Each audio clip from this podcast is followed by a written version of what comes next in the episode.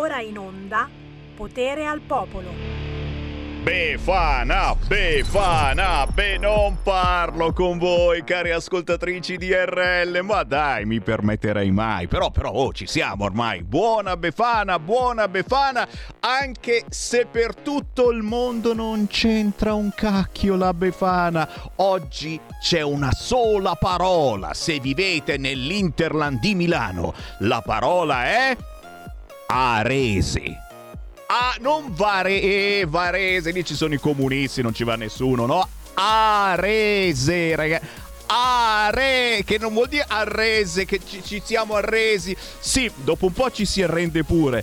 Arese. Sto lo so, sto facendo pubblicità, ma mm, la, è pubblicità negativa, hai capito? Il più grande centro commerciale d'Europa, qui alle porte di Milano, Arese, code mai viste, gente che piangeva al volante dicendo ma io voglio andare ad Arese, ma alle 11 del mattino hanno chiuso l'uscita dell'autostrada, sto cazzo che potevi uscire l'auto, devi andare dritto verso la fiera e fai tutto il giro. Ta, ta, ta, ta, e paghi pure l'autostrada, paga 10 centesimi in più, ma ma c'è la Lega se non c'era la Lega, altro che 10 centesimi in più l'autostrada qui che, che da Varese va verso Milano. Oh, non scherziamo, scherziamo, scherziamo, sdrammatizziamo perché Sammy Varin sdrammatizza, però mandiamo un saluto a tutti coloro che veramente oggi sono a caccia. Che befana e befana, saldi, caccia di saldi, ma davvero sono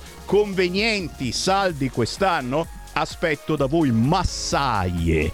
E massagli maschio, massa senza finale un responso. Se siete già andati a comprare qualcosa 0266203529 oppure WhatsApp 346 642 7756. Io sono Sammy Varin questo è Potere al popolo, potere al territorio che al giovedì diventa anche potere alla disabilità. Tra pochissimo avremo il mio compagno in senso buono, Andrea De Palo, e naturalmente come ogni giovedì anche più tardi hashtag bambini strappati. Ma prima di tutto, signore e signori, la musica indipendente. Sammy Varin la lancia ogni mezz'ora e so che ci sono tanti artisti di tutta Italia lì ad aspettare. Metterà il mio pezzo, non lo metterà, ma certo che lo metto. La canzone indipendente delle 13 con il buon pomeriggio, la buona Befana e di Conti Amareggiante.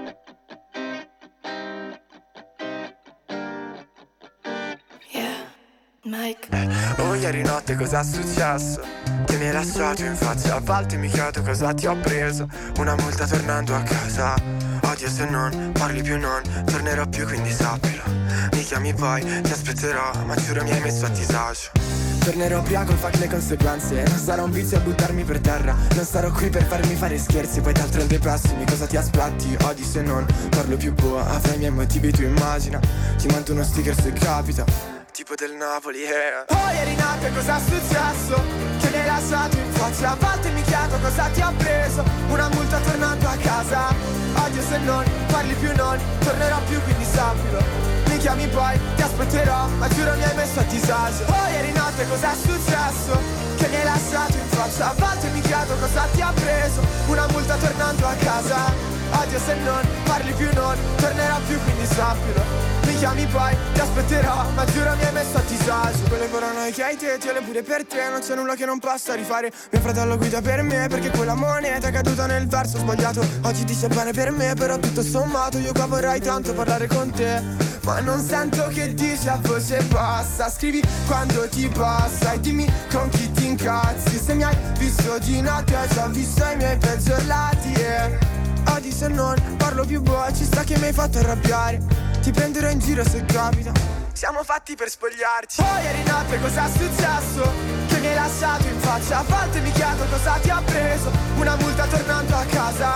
Odio se non parli più non Tornerò più quindi sappilo Mi chiami poi, ti aspetterò Ma giuro mi hai messo a disagio. Poi ieri notte è successo? Che mi hai lasciato in faccia? A volte mi chiedo cosa ti ha preso. Una multa tornando a casa. Odio se non parli più non Tornerò più quindi sappilo mi chiami poi, ti aspetterò, ma giuro mi hai messo a disagio E tu quando avevi vent'anni eh, non le pensavi queste cose, non le cantavi queste cose? Beh, in qualche modo secondo me sì. Questo è pop statunitense contaminato dal pop punk anni 2000, dal collettivo fiorentino Super Tango, si chiamano così. Lui si chiama Conti con la K.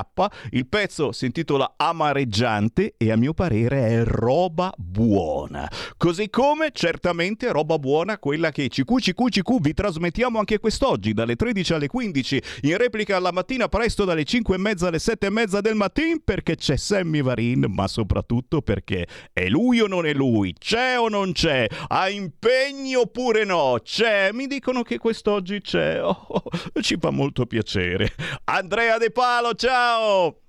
Ci sono, ci sono, Sammy, tanti auguri, buon anno, buon inizio di anno. Ehi là, buon anno, ben ritrovato. Con l'Andrea Di Palo, eh, bisogna andarci cauti perché un giorno c'è questo, quell'altro, arriva un mio amico, arriva una mia amica, e quest'altro devo parlare di lavoro, adesso sto ancora finendo di progettare la mia sedia ultrasonica, eh, mica facile trovare l'Andrea De Palo, soprattutto se li citofonate voi delle scoposte. cosa pensate? Ciao Andrea, auguroni anche a te, Ciao, un piacerone sei... averti. Auguri e da, da, settimana prossima saremo di nuovo cattivi perché l'Epifania si porta via tutte le feste, quindi torneremo a essere cattivi, ma oggi sono buono, dai. Dai, ancora Natale, signori. L'Andrea De Palo buono, allora apriamo subito le linee allo 0266203529. Offendete pure Andrea De Palo che dall'alto della sua carrozzina fischietterà e sarà assolutamente positivista sulle vostre offese. Ho qualche dubbio. Sentiamo, sentiamo chi c'è in linea. Pronto? Pronto Presidente, ciao, sono Sergio da Bolzano. Era... Ciao Andrea, Ciao, non pote... Ciao Andrea, non potevo non chiamarti oggi perché volevo farti gli auguri di buon anno con grande cuore a te, a Vito Copiello, all'Antonio Barbuto, a tutte le persone che devono combattere ogni giorno per, loro, per le loro problematiche, ma sono forti, forti, forti come Papa Benedetto XVI. Ecco, approfitto anche, Semi, già che sono in trasmissione, di salutare perché dopo so che avrai eh, la Sara De Ceglie sì. allora gli fai gli auguri da parte mia di buon anno anche a lei. Ecco, adesso vi lascio perché devo andare vicino a un maso qua a prendermi un bel pezzo di speck di un contadino, Peter. Se potessi ve lo manderei nella cassa di Natale, ma siccome non, non è possibile me lo mangerò tutto io. Ciao a tutti voi. Auguri, non raccogliamo, noi non raccogliamo specche, certamente mentre noi andiamo a, al gigantesco supermercato di Arese, in questo immane centro commerciale, facendo ore e ore di coda, il nostro ascoltatore di Bolzano va al Maso a comprare lo specche. Capisci com'è diversa la vita, eh? La nostra Italia è così bella, siamo uniti all'interno delle differenze, però qui c'è qualcuno che ha proprio le sfighe, capisci? Amici. A te, caro Andrea De Palo, mi dicono di ricordare anche la farina di grillo, perché effettivamente mentre qualcuno va a comprare lo speck al maso, tra pochissimo noi al supermercato, anzi già si trova, però dovete andare nei supermercati giusti, mica all'S lunga così.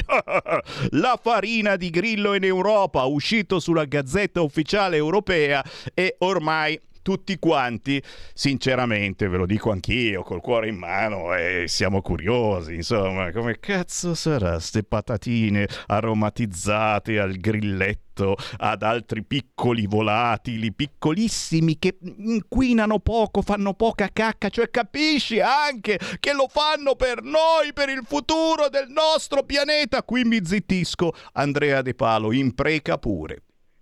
Non posso imprecare, ho detto che oggi sarò, sarei stato buono e quindi mi hai messo in difficoltà. Allora, due cose. Sicuramente lo spec del Maso è più buono dello spec del supermercato, ho questa idea così anche senza averli assaggiati. E eh, quando ho sentito parlare di farina di grillo, onestamente ho pensato che Beppe Grillo, in mezzo a tutte le sue grandi attività, avesse aperto un mulino Magari. e avesse iniziato a fare la farina classica e a venderla col suo bel faccione sul sacchetto ma l'avrei anche comprata. E invece no, non è farina di grillo nel senso che la fa il mulino di Beppe Grillo, è proprio la farina dell'insetto. Quindi mi sa che io non le mangio. Beh, lo dici così. E se ti portiamo un piatto tutto è proprio tutto messo bene alla francese con tanti assaggini, no? E poi ti bendiamo come quello lì del whisky, com'è che si chiamava? Quello che gli facevano provare tutti gli whisky e poi sì, sì, sì, eh, e ti facciamo sentire i vari profumi, perché perché pare che eh, queste pietanze avranno anche un aroma veramente, siccome è tutto aromatizzato, appunto modello patatine, noi sentiremo questo mh, mm, sapore con il naso, come adesso si usa, eh, vendono quella stupenda borraccia che chiaramente i miei figli hanno già comprato, una borraccia con dentro l'acqua, che tu bevi quest'acqua e sa di qualche cosa. Ma perché? Perché c'è l'insaporitore proprio dove bevi e, e ma insaporisce soltanto l'odore. Non è che c'è un sapore diverso. So che sto dicendo delle corbellerie, ma è tutto vero, ve l'assicuro. Questo è il nostro futuro, cioè mangeremo delle porcherie abnormi, ma avremo qui attaccato al naso l'insaporitore, oppure dentro, sotto il palato, l'insaporitore che ci farà credere che sia roba buona. Andrea De Palo, capisci che io lunedì ricomincio a sentire le regioni con il focus in Lombardia, in Emilia-Romagna in Veneto, in tutte le regioni più importanti d'Italia e sarà una battaglia terribile contro queste cose che l'Europa ci vuole appioppare e noi dobbiamo dir di sì, non possiamo fare tante gnigniro gnigniro perché hai visto eh, sul fronte immigrazione eh, hanno ricominciato di nuovo dicendo col cacchio che facciamo accordi, non c'è nessuna fretta, vedremo più avanti. Dobbiamo fare i bravi, devono arrivare ancora altri soldi e soprattutto dobbiamo capire se riusciamo a spenderli oppure no. Mamma mia, quanti punti interrogativi e davanti a tutti questi punti interrogativi, sai che c'è la barriera architettonica. E qui adesso non posso, no, non posso, pensare che l'Andrea De Palo non si incazzi. La barriera architettonica, perché chissà se con tutti questi fondi europei eh, si riuscirà una volta per tutte a toglierle queste barriere architettoniche dalle grandi e piccole città che danno fastidio, o meglio, eh, distruggono la vita a chi ha una disabilità, ma anche a chi è normodotato, perché troppo spesso scivola, topicca, prende dentro, cade, si fa male anche gravemente per colpa di queste barriere architettoniche che possono essere dei sopralzi, dei marciapiedi eh, venuti male, eh, delle radici, delle radici di alberi, signori, cazzate per chi è bello sportivo e si fa la corsetta la mattina, ma per chi ha una certa età o qualunque problema fisico, robe gravissime.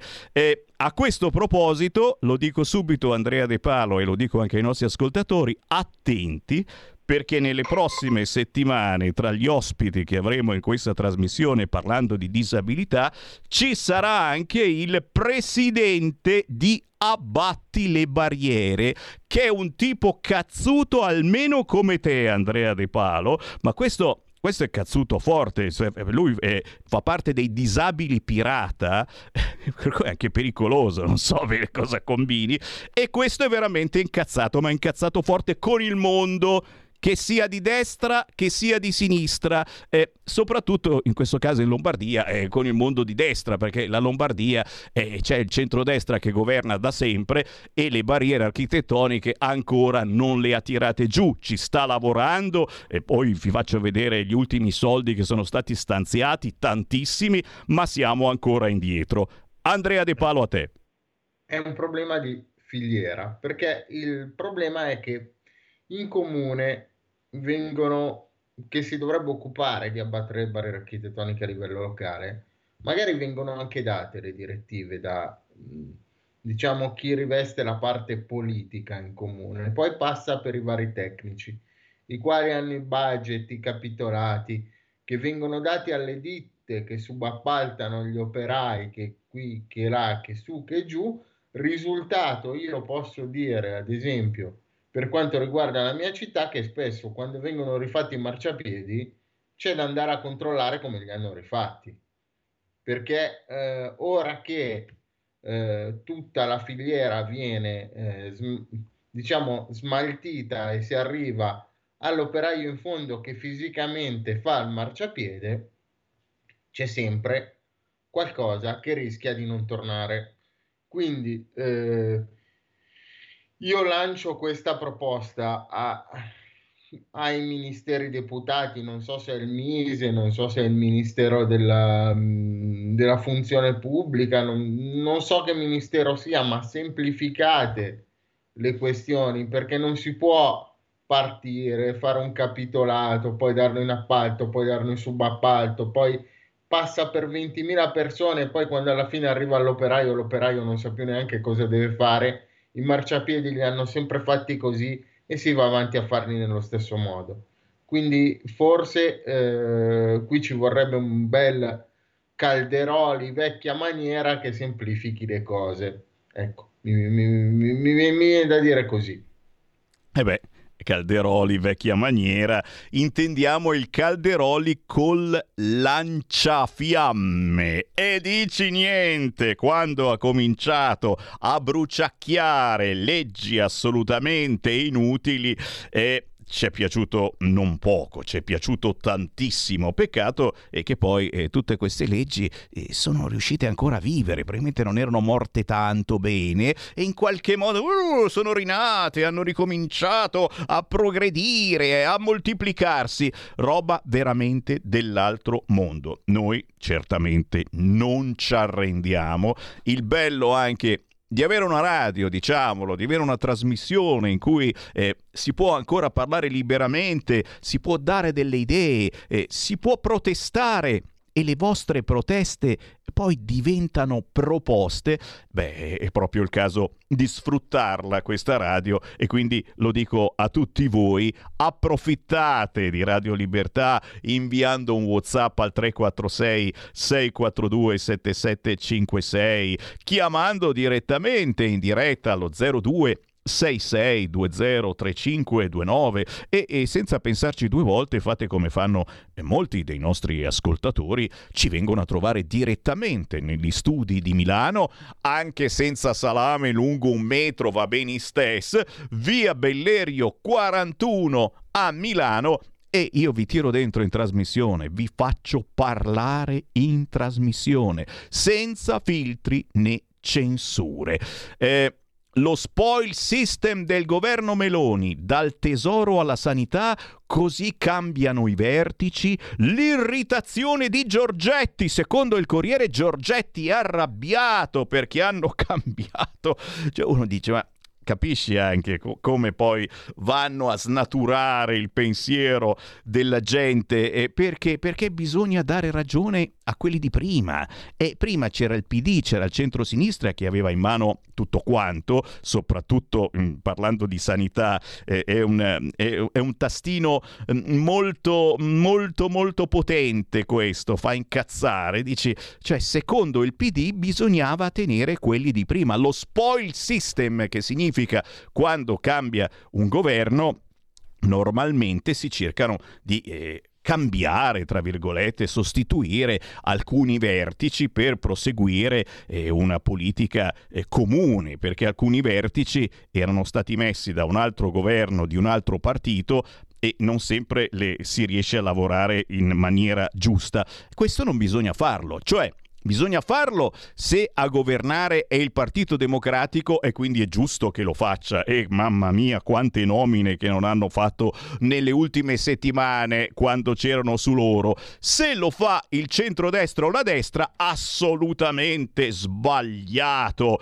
E addirittura vanno a tirare in ballo il povero Giorgetti che ha altro a cui pensare. Ma va bene, certamente, va bene, va bene. Queste sono le cose che ci infilano gli amici giornalisti professionisti del Corriere e noi ce lo facciamo, le accettiamo tranquillamente. C'è la buona notizia dell'inflazione, caro Andrea De Palo, a dicembre rallenta anche qui in Italia, oh, all'11,6%, anche se il dato del 2022 è il più alto dal 1985, ma non pensiamo al passato, pensiamo al futuro, la benzina è aumentata, ma freghiamo andiamocene perché comunque adesso ci sarà il dato migliore anche sulle nostre bollette nei prossimi mesi, sempre che si ricordino di adeguare i nuovi prezzi. E poi l'addio a Benedetto XVI.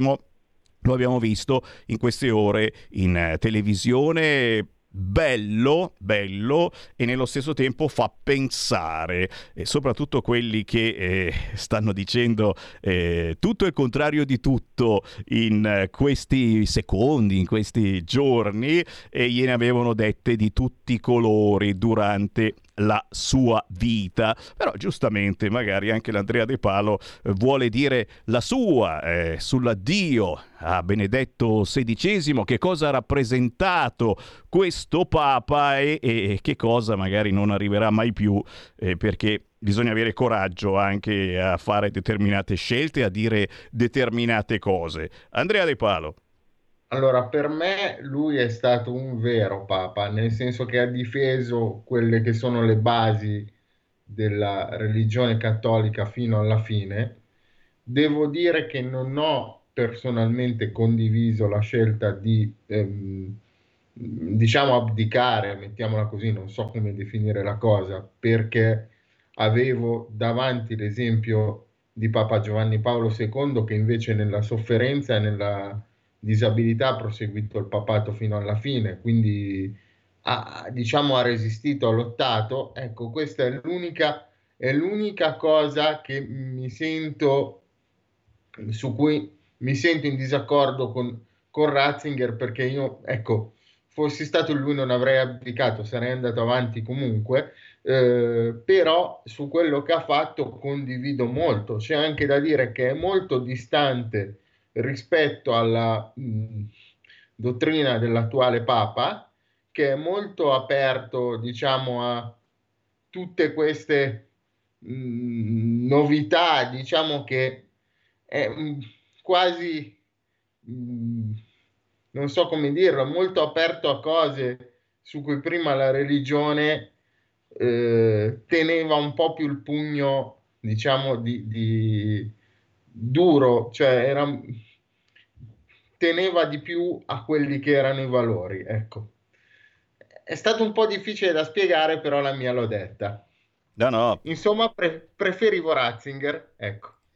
Chiarissimo, chiarissimo e anche dai vostri messaggini al 346 642 7756 abbiamo capito che eh, preferivamo tutti quanti Ratzinger e soprattutto insomma il suo discorso eh, di Ratisbona mm, su certe devianze di certa religione aveva fatto colpo e aveva fatto anche incazzare e, e aveva fatto sperare anche mm, che eh, ci fosse un risultato e purtroppo, purtroppo poi abbiamo visto eh, la fine che ha fatto, ha dovuto spostarsi di lato. O oh, qualcuno, qualcuno che vuole tirare una pietra, mm, e non so addosso a chi, eh, mi, mi, mi, mi, condivide questa, questa, notizia carina carina, non so se sia vera oppure no, perché mh, mm, è pubblicata sulla pagina Facebook del gruppo Alcolisti Ironici, Pellet e Maleducazione comunicazione, quindi penso che non sia vera, però giustamente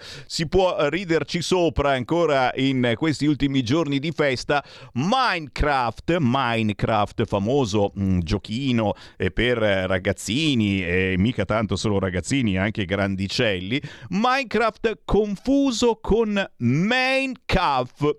Nipotino riceve dal nonno un libro su Hitler. Nel video diventato subito virale, il bimbo scarta il regalo pensando di ricevere una copia del sandbox di Microsoft, trovandosi invece tra le mani una copia del saggio politico del Führer. Ma cos'è questo? si chiede la voce dell'autore del divertente video che ha fatto il giro del web in pochissimo tempo. Il malcapitato destinatario di un regalo di Natale sbagliato è un ragazzino che sperava di scartare la copia di Minecraft richiesta al nonno, ma che quest'ultimo aveva scambiato per un infelice gioco di parola per Minecraft. Perché in effetti tutti quanti adesso utilizziamo l'audio. Eh già, parliamo con il nostro telefono, gli chiediamo le cose più strane e addirittura se iniziamo a ordinare su Amazon le cose utilizzando l'audio al posto che scrivendo siamo anche deficienti, ma ci sta comunque uno scherzettino molto molto carino e poi è sempre cultura, è vero, è vero Andrea.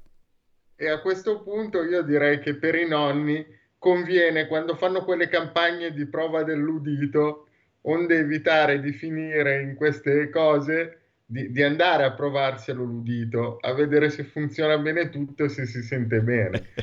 È vero, caro nonno, comunque è vera, è vera, vera, è una notizia vera. Non pensate che Sammy Varin propagandi cose false che già avete in mente che io sparo solo cazzate. Non è vero, roba vera lo scrive il Fatto Quotidiano. Eh, se lo scrive il Fatto Quotidiano. Signori, ci dobbiamo fermare. Caro Andrea De Palo, eh, la prossima settimana ci ritroviamo, giovedì, ore 13, sempre disabilità al primo posto e, e, e avremo, come ti dicevo, anche ospiti belli tosti con cui parlare parlare di barriere architettoniche e non solo. Buon anno a tutti e sarà, sarà un bel inizio di, di gennaio, insomma, bello tosto. Ancora auguri, Sammy. Stai ascoltando Radio Libertà. La tua voce libera, senza filtri né censura. La tua radio.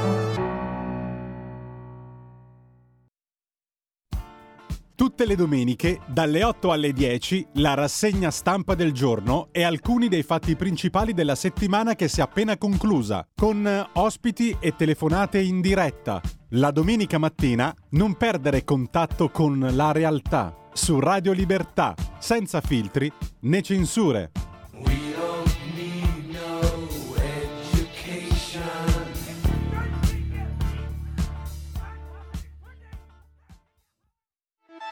Stai ascoltando Radio Libertà, la tua voce libera, senza filtri né censure, la tua radio.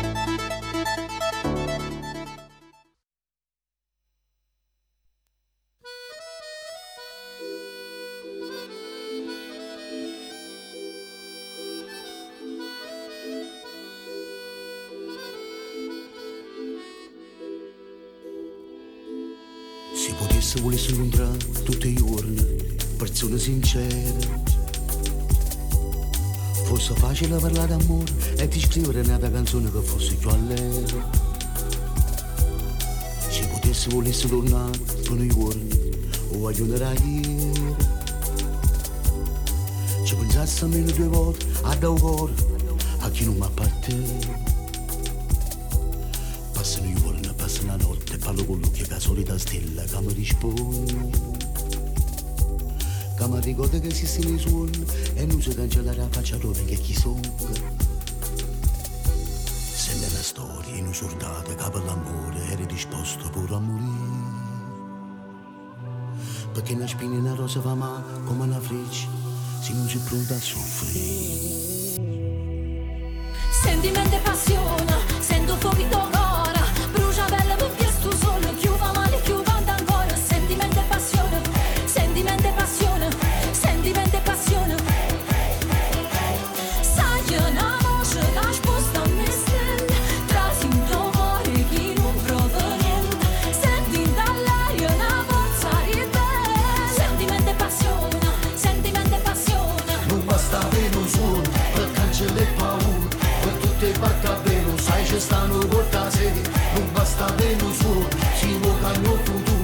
futuro se lo tempo corre tu buca pensi che il tuo destino non è questo. Se potesse volesse campare tutti i giorni senza tanta pensiero. Fosse facile parlare d'amore e ti scrivere una canzone che fosse più allegra. Questa è la storia in un soldato che per l'amore era disposto pure a morire. Perché una spina rosa fa male come una freccia si pronta a soffrire. Sentimento e passione sento fuochi d'oro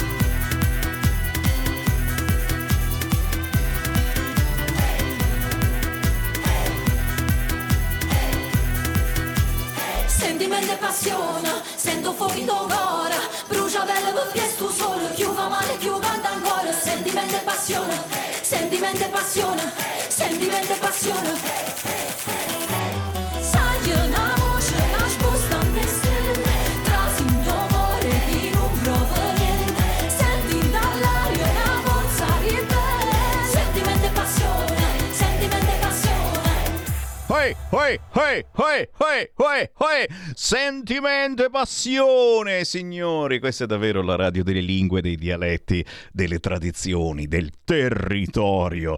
Agnello misto con Veronica Simioli, Roba Buona, che sarà presentata proprio questo sabato nello speciale concerto Usuon su Speranza presso la Casa della Musica di Napoli. Amici napoletani, bella idea ascoltare dal vivo Agnello misto con Veronica Simioli, Sentimento e Passione, con un grande saluto a tutti gli artisti che da tutta Italia mi contattano per essere passati, per essere trasmessi, perché la frustrazione di questi cantanti è che nelle radio, quelle fighe, quelle importanti, quelle blasonate, girano sempre gli artisti che pagano tra virgolette, no, no, proprio per davvero, e quelli che non hanno soldi per pagare non girano.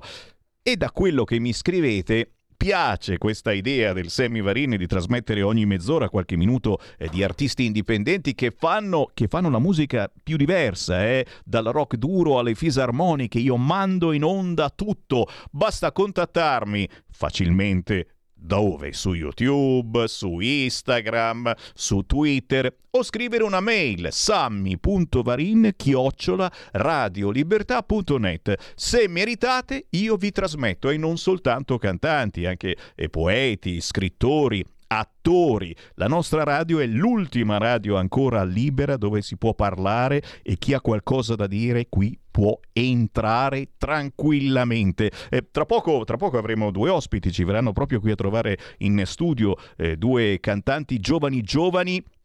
Erika Mariniello e l'artista che si fa chiamare in arte Stamani arriverà questo pomeriggio, ma si chiama Stamani e tra poco ve li presenterò.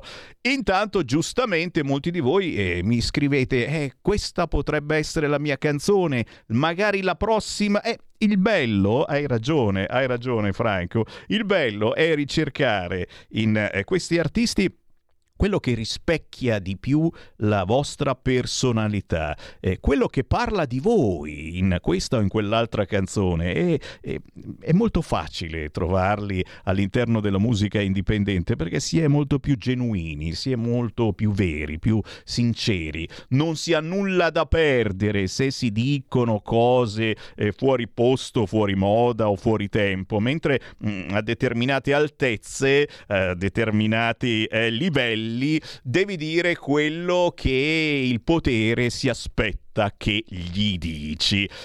A proposito, Guarda qui su Repubblica, a proposito di autonomia, cresce la protesta dei sindaci del Sud contro Calderoli.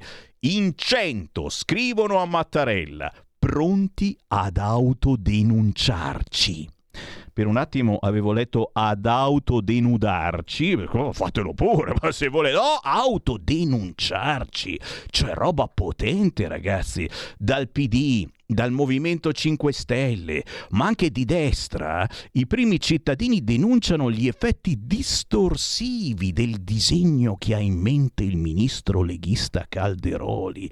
Anche Sklein, Sklein,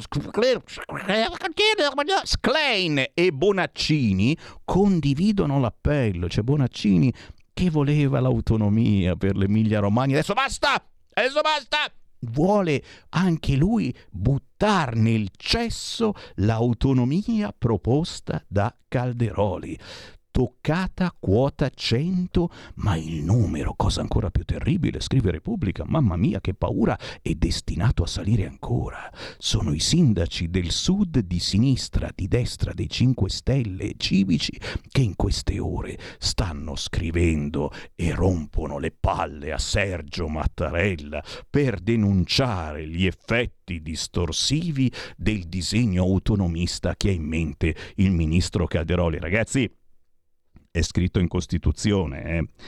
il cambiamento autonomista che c'è scritto in Costituzione l'ha fatto il centro-sinistra, ok? Eh, ma Calderoli, Calderoli non è nel PD, qualcuno potrebbe... Eh, è vero, Calderoli. Guarda cosa scrive l'identità, eh? L'identità, un giornale che si chiama L'identità, cioè dovrebbe parlare di identità, le identità dei nostri territori. E non so che cacchio di identità intenda l'identità con direttore Tommaso Cerno, perché questa mattina titola Lo spacca Italia.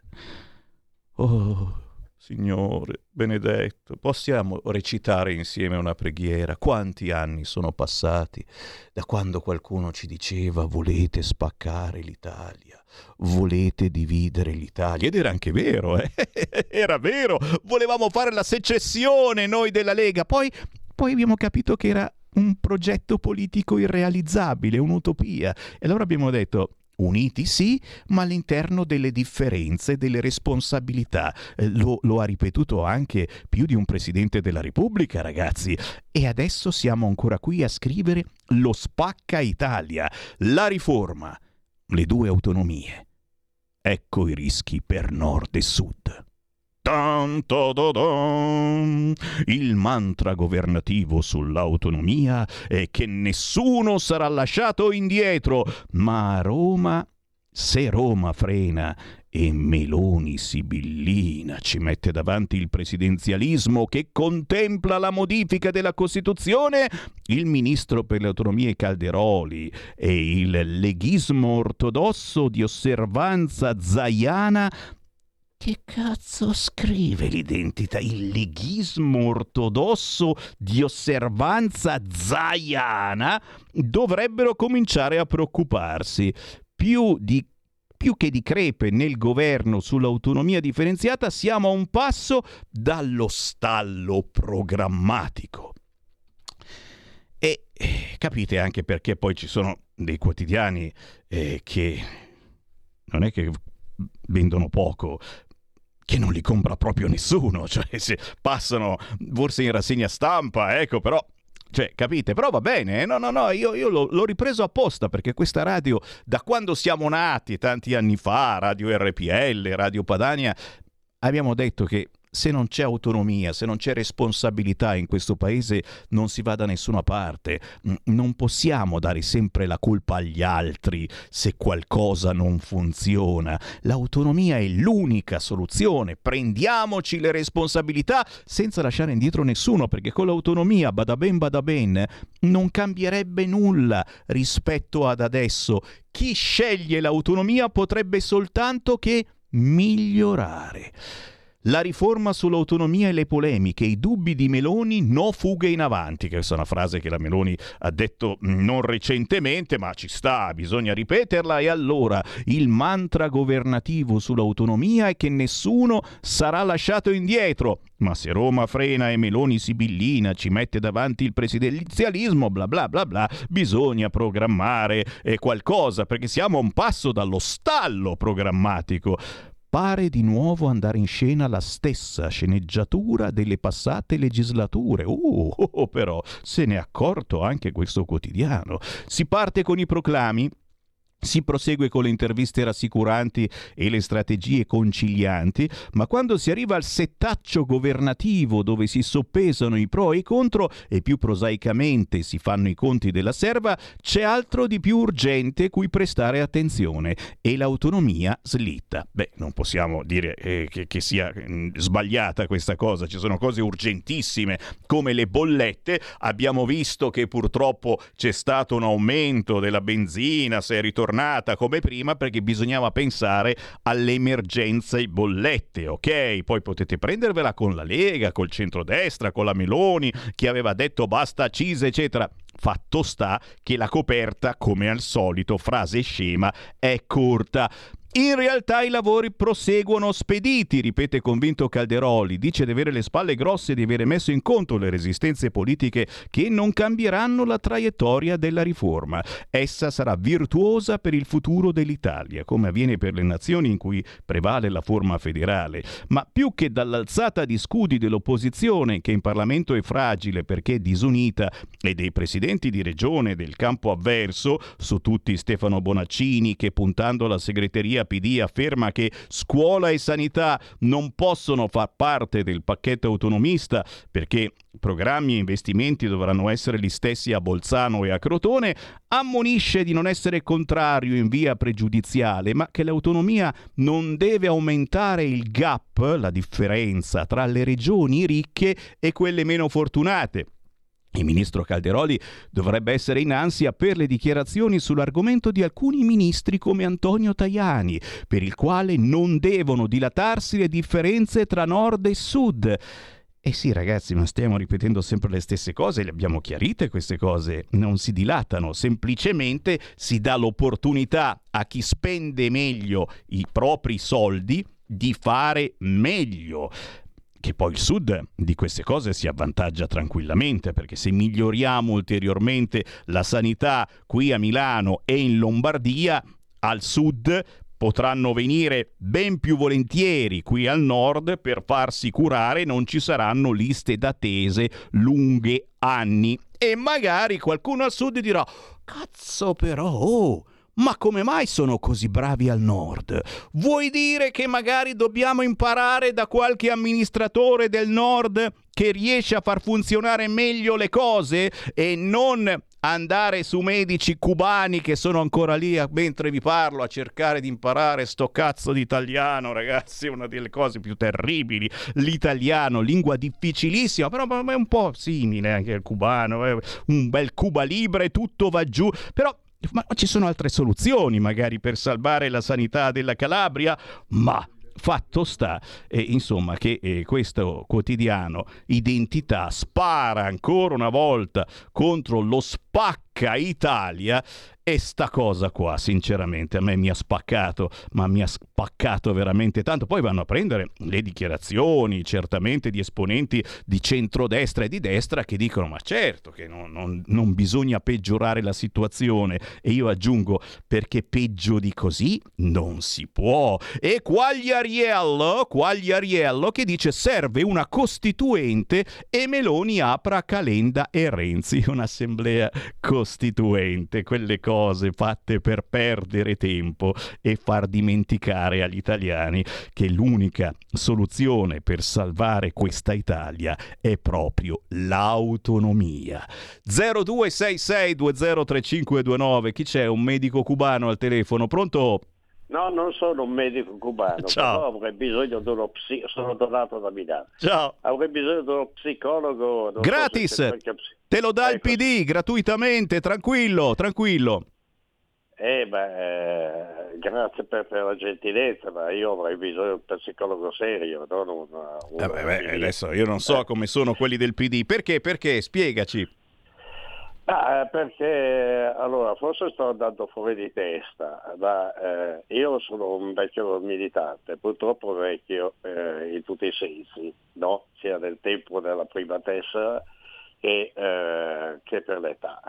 Non ho più tempo di aspettare, sono leggermente depresso, telefono da una Milano semidiserta, mm, probabilmente tutti questi abitanti sono così in miseria, No, sono Sì, tutti eh. ad Arese, al centro commerciale, perché sono cominciati i saldi, hai capito? Ah, ah, ho capito. Ma probabilmente poi a quanto mi risulta sono anche a Sciare e, e lo sci è un, è uno- è un divertimento che costa, non, non riesco veramente a capire. E devo dire che per quanto riguarda, mh, appunto ho fatto notare che sono vecchio militante in tutti i sensi, non ho più tempo da aspettare. Se io mi chiamasse Calderoni, Salvini, eccetera, andrei dalla Meloni e gli direi, senti Giorgina, o a tutti gli altri, piantiamo di, di- di fare queste cose inutili, no? Ecco, smettiamolo con le parole, no? Allora, la facciamo questa autonomia? Sì, bene, entro sei mesi. No?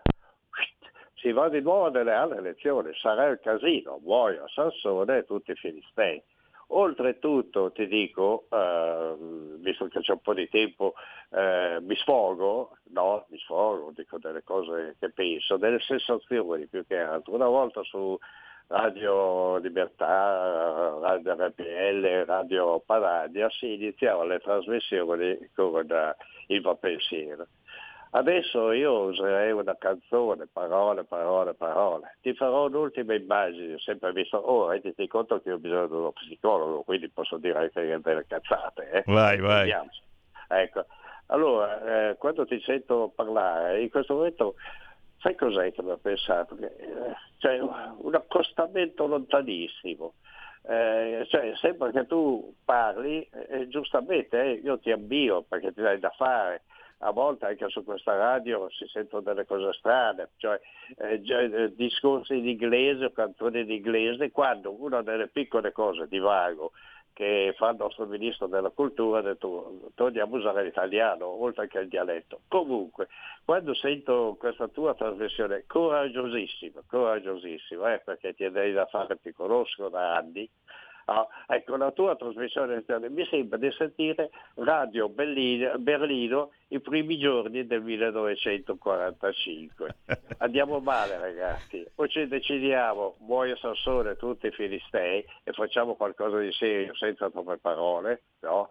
o, oppure siamo un popolo di, di pecore al nord, probabilmente anche al sud, di sbidonnati che, eh, che, purtroppo devono solo assegnarci e questo per uno della mia età è molto triste. Ciao, grazie per avermi ascoltato. Che grazie, grazie a te. Dopo il tuo discorso penso anch'io di avere bisogno dello psicologo del PD. Però ci sta, ci stai. Grazie per i complimenti che non fai a me, ma fai a tutta la nostra radio, a chi ascolta questa trasmissione.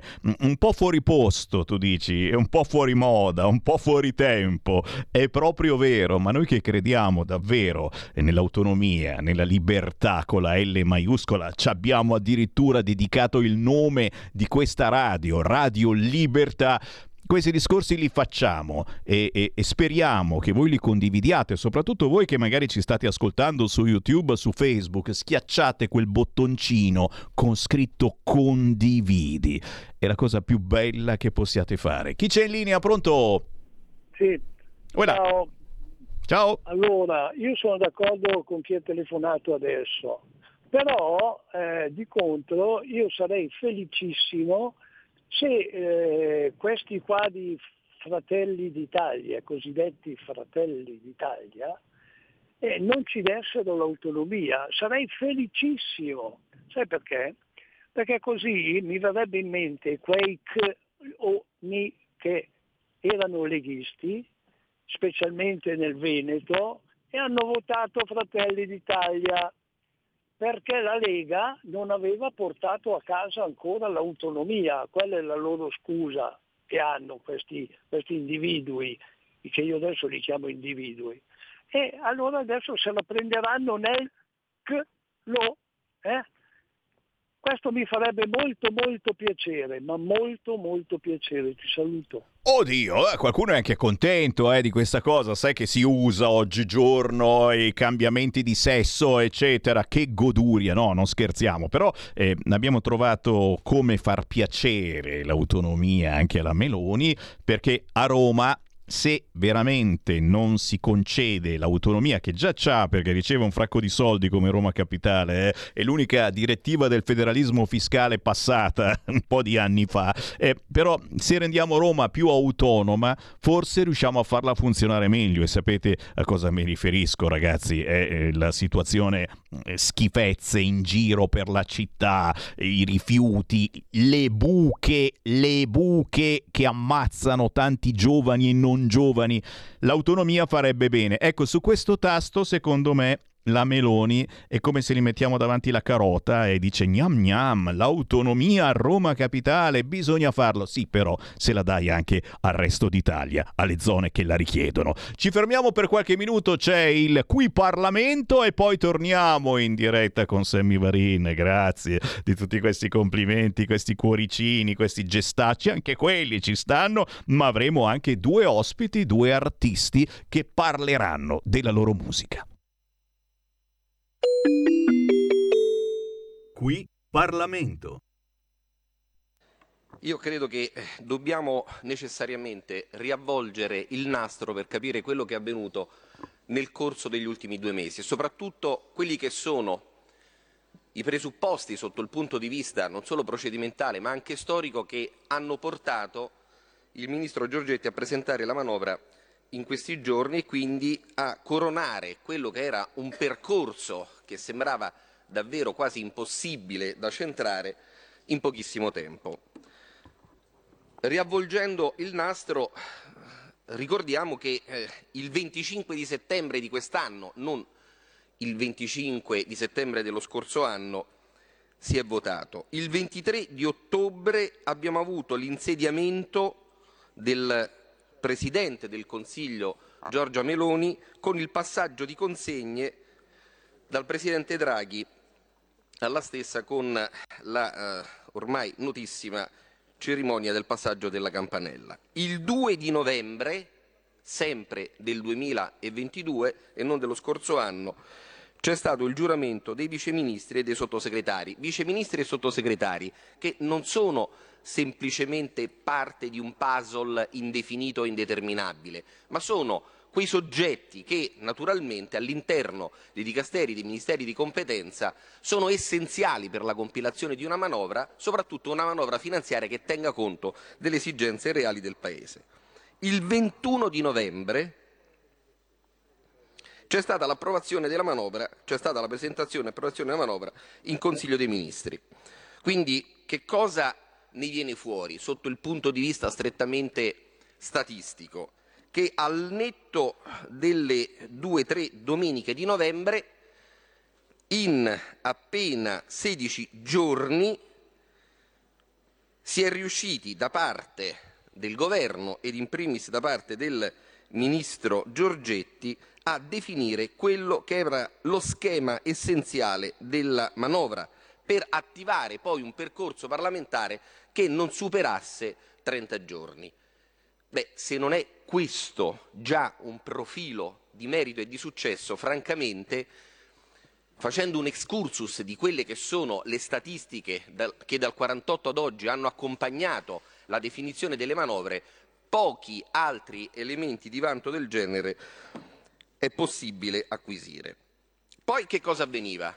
Abbiamo assistito ad un dibattito ante litteram su quelle che potevano essere le differenti prospettive che cosa avrebbe potuto o secondo alcuni, secondo la stessa minoranza, anzi le minoranze, che cosa avrebbe dovuto fare il governo ritualmente, legittimamente e democraticamente eletto. Alcuni dicevano ma c'è poco tempo per la finanziaria, quindi sostanzialmente non disdegnate, e è quello che c'è stato ribadito a più riprese anche durante i lavori della Commissione quinta del bilancio, la possibilità di andare in esercizio provvisorio, ma non è uno scandalo, ce la si stava infiocchettando come se fosse addirittura una sorta di captazio benevolenza impropria per dire ma alla fine la eh, potremmo non disdegnare anche noi, non saremmo certo sulle barricate nel caso in cui si arrivasse o si fosse arrivati all'esercizio provvisorio. E questa era una delle, delle ipotesi. La seconda ipotesi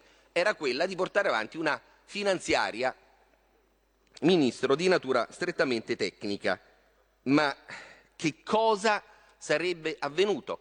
Certo, non sarebbe stata la prima volta che si portava avanti una finanziaria neutra, una finanziaria tanto per tagliare il nastro, con la possibilità che la Costituzione e l'ordinamento danno al governo di premere il tasto del reset nel corso dei mesi successivi e quindi portare avanti quella che si chiama la finanziaria sostanziale, integrata, rivista, rivalutata rispetto alla, alla finanziaria formale.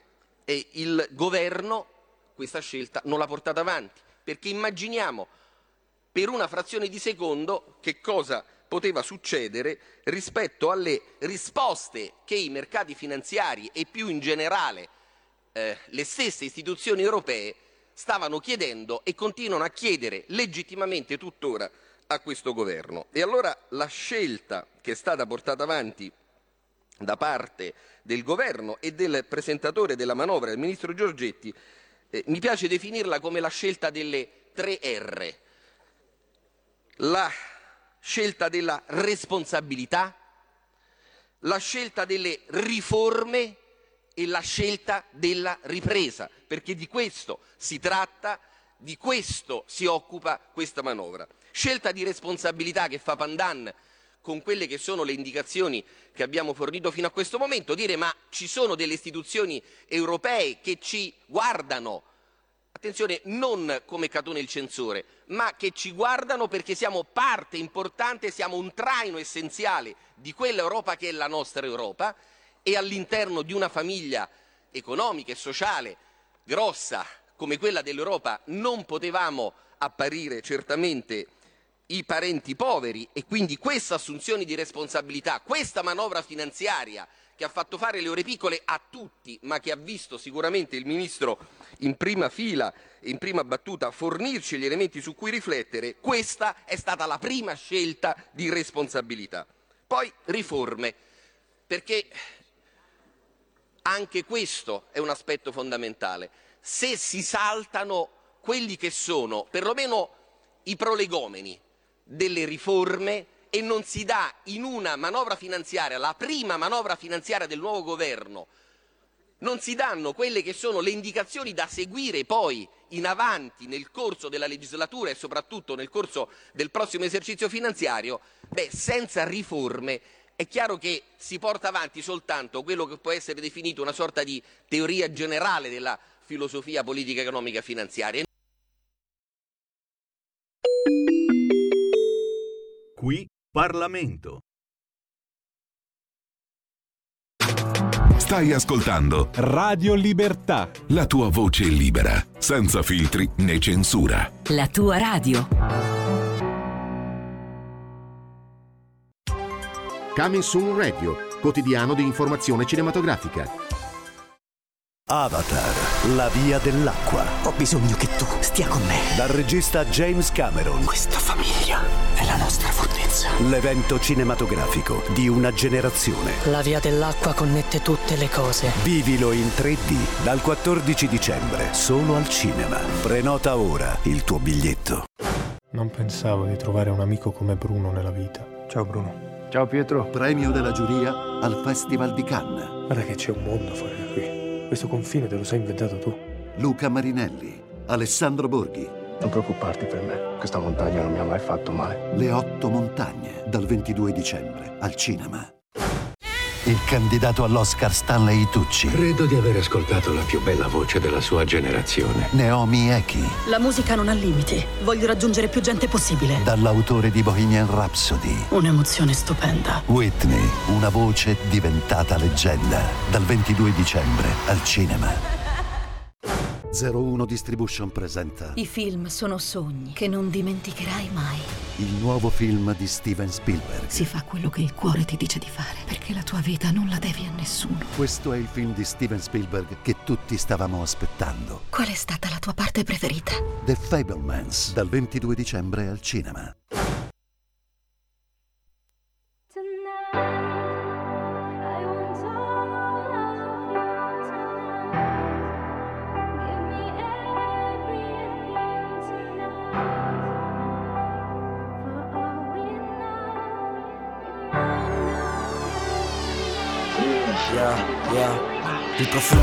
Fiabel che ti avvolge di pendenza. Torno a casa tutto stanco con la testa che sta in guerra. Mentre mangio solo in stanza penso quanto manca Marla Una ragazza bella dentro fine in fine che non scappi mai. Tengo i soldi per le sighe, la benzina per il mese. Ci prendiamo due panini al paninaro a fianco al bene Non mi stanco mai, non ti stanchi mai. Di fare la serenità di questa vita. Ho una vita fatta di alti e bassi come Money Crew Ogni azione compromessa, litri messi dentro il flu Balleremo tutta notte in una spiaggia già Cancun solo nostra. Dopo una vita fare solo sacrifici siamo ricchi dentro. Perché fuori già lo sono in troppi. Però esserlo anche fuori non farebbe tristi nostri. Per ora solo un ballo sopra i tetti delle popolari posso regalarti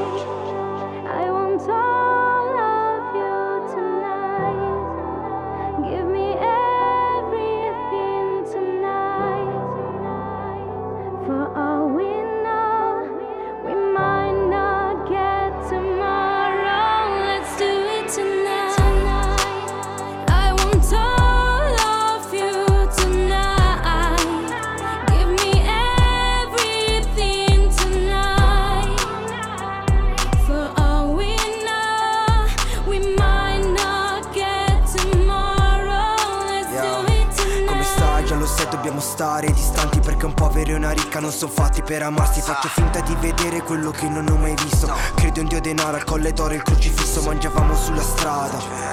Assieme ai pitbull e chihuahua. Perché quando non è niente ma c'è solo da perdere. Mica esiste pregiudizio sulla razza. Vorrei essere un po' speciale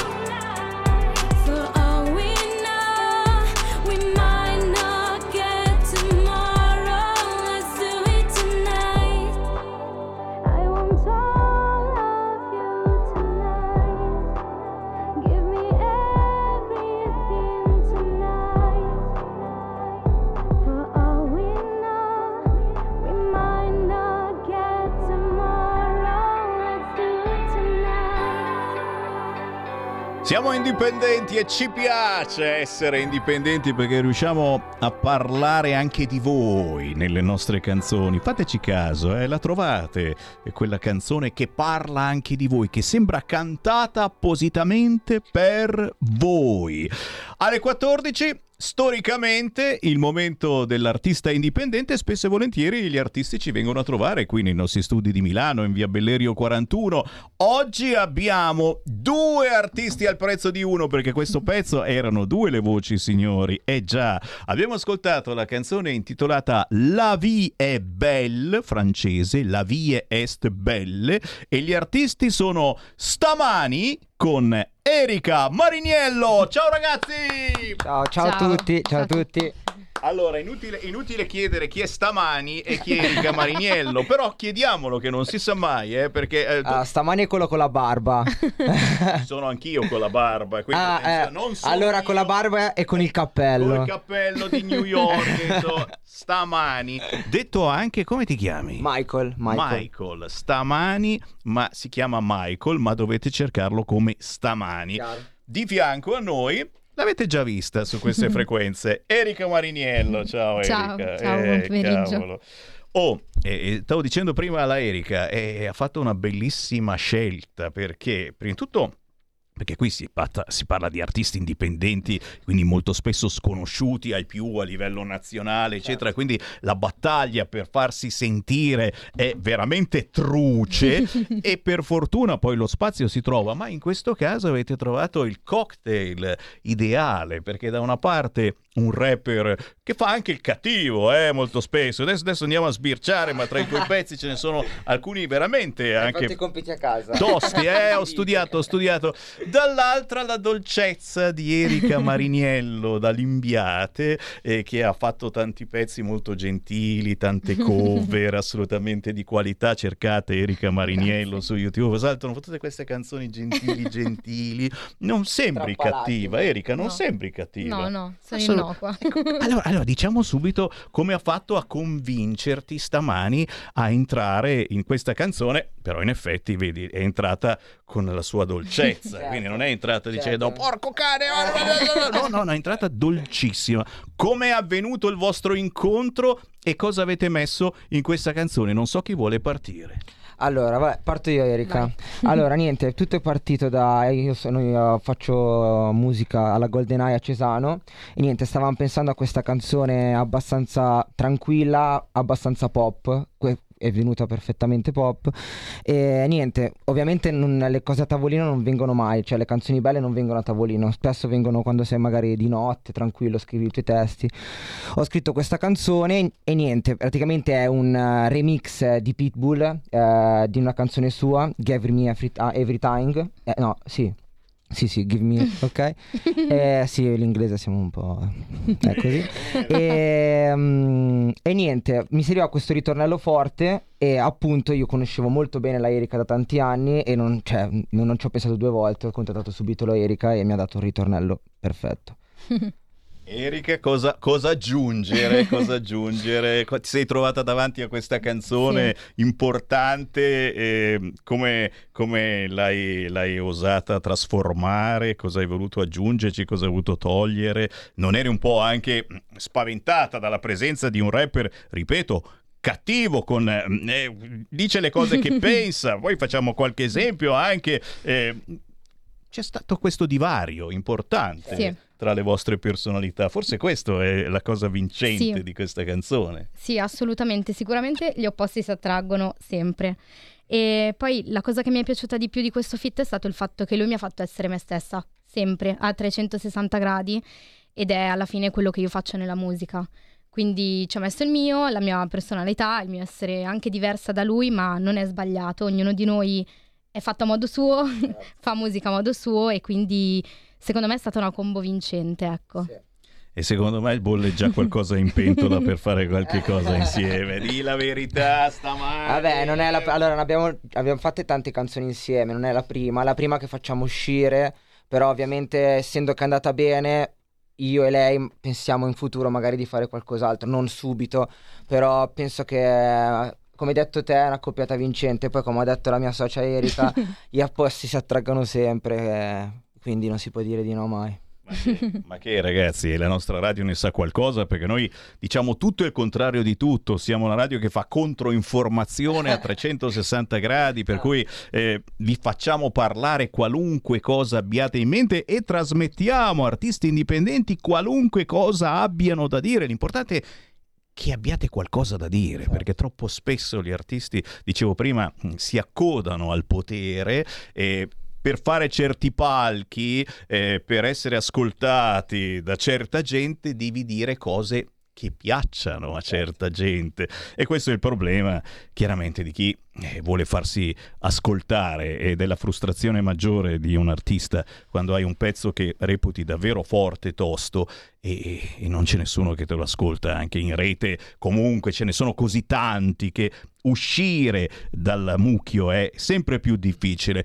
Oh, non è un profumo di Lancôme perché io ho cercato la vie belle è saltato fuori un Un parfum de Lancôme assolutamente no. È la nuova canzone del fornitore di energia così si fa chiamare stamani insieme a Erika Mariniello. Dovete scrivere così su YouTube la vie è belle, la vie est belle, stamani con Erika Mariniello, che arriva dall'Imbiate, ha poco più di 20 anni, il nonno musicista gli ha dato l'imprinting, ha fatto una miriade di cover, una più bella dell'altra su YouTube, studia scienze della comunicazione e scrive canzoni. Esatto. Adesso ci stai Sono io. dando dentro in maniera importante, Sì. mi sa. Sì, sì, sì, è un periodo particolarmente buono. Cosa, che, che- che ispirazioni hai avuto negli ultimi mesi? Sempre storie d'amore o vai anche su altre argomentazioni? Perché stiamo vivendo, eh, penso, mancano soltanto gli alieni davvero e poi arriva di tutto.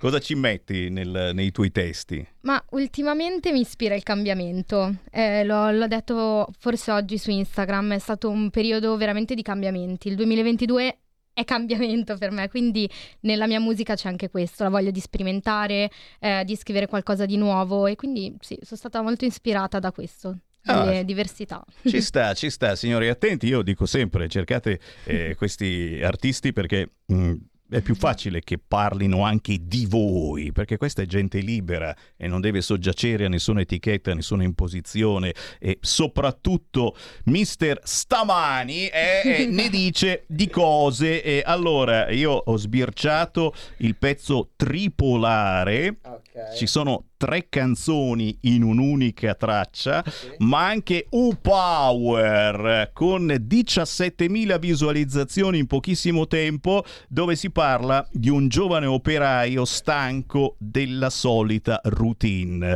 Eh, cosa metti dentro nella tua musica? Che arrabbiatura ci metti dentro? E, e quali sono le argomentazioni, secondo me, secondo te importanti che i nostri ascoltatori potrebbero eh, tener conto per andarti a cercare sugli store digitali, in questo caso anche facilmente, semplicemente su YouTube, basta scrivere stamani, poi scrivere tripolare, il titolo di un pezzo, e U-Power, un altro pezzo.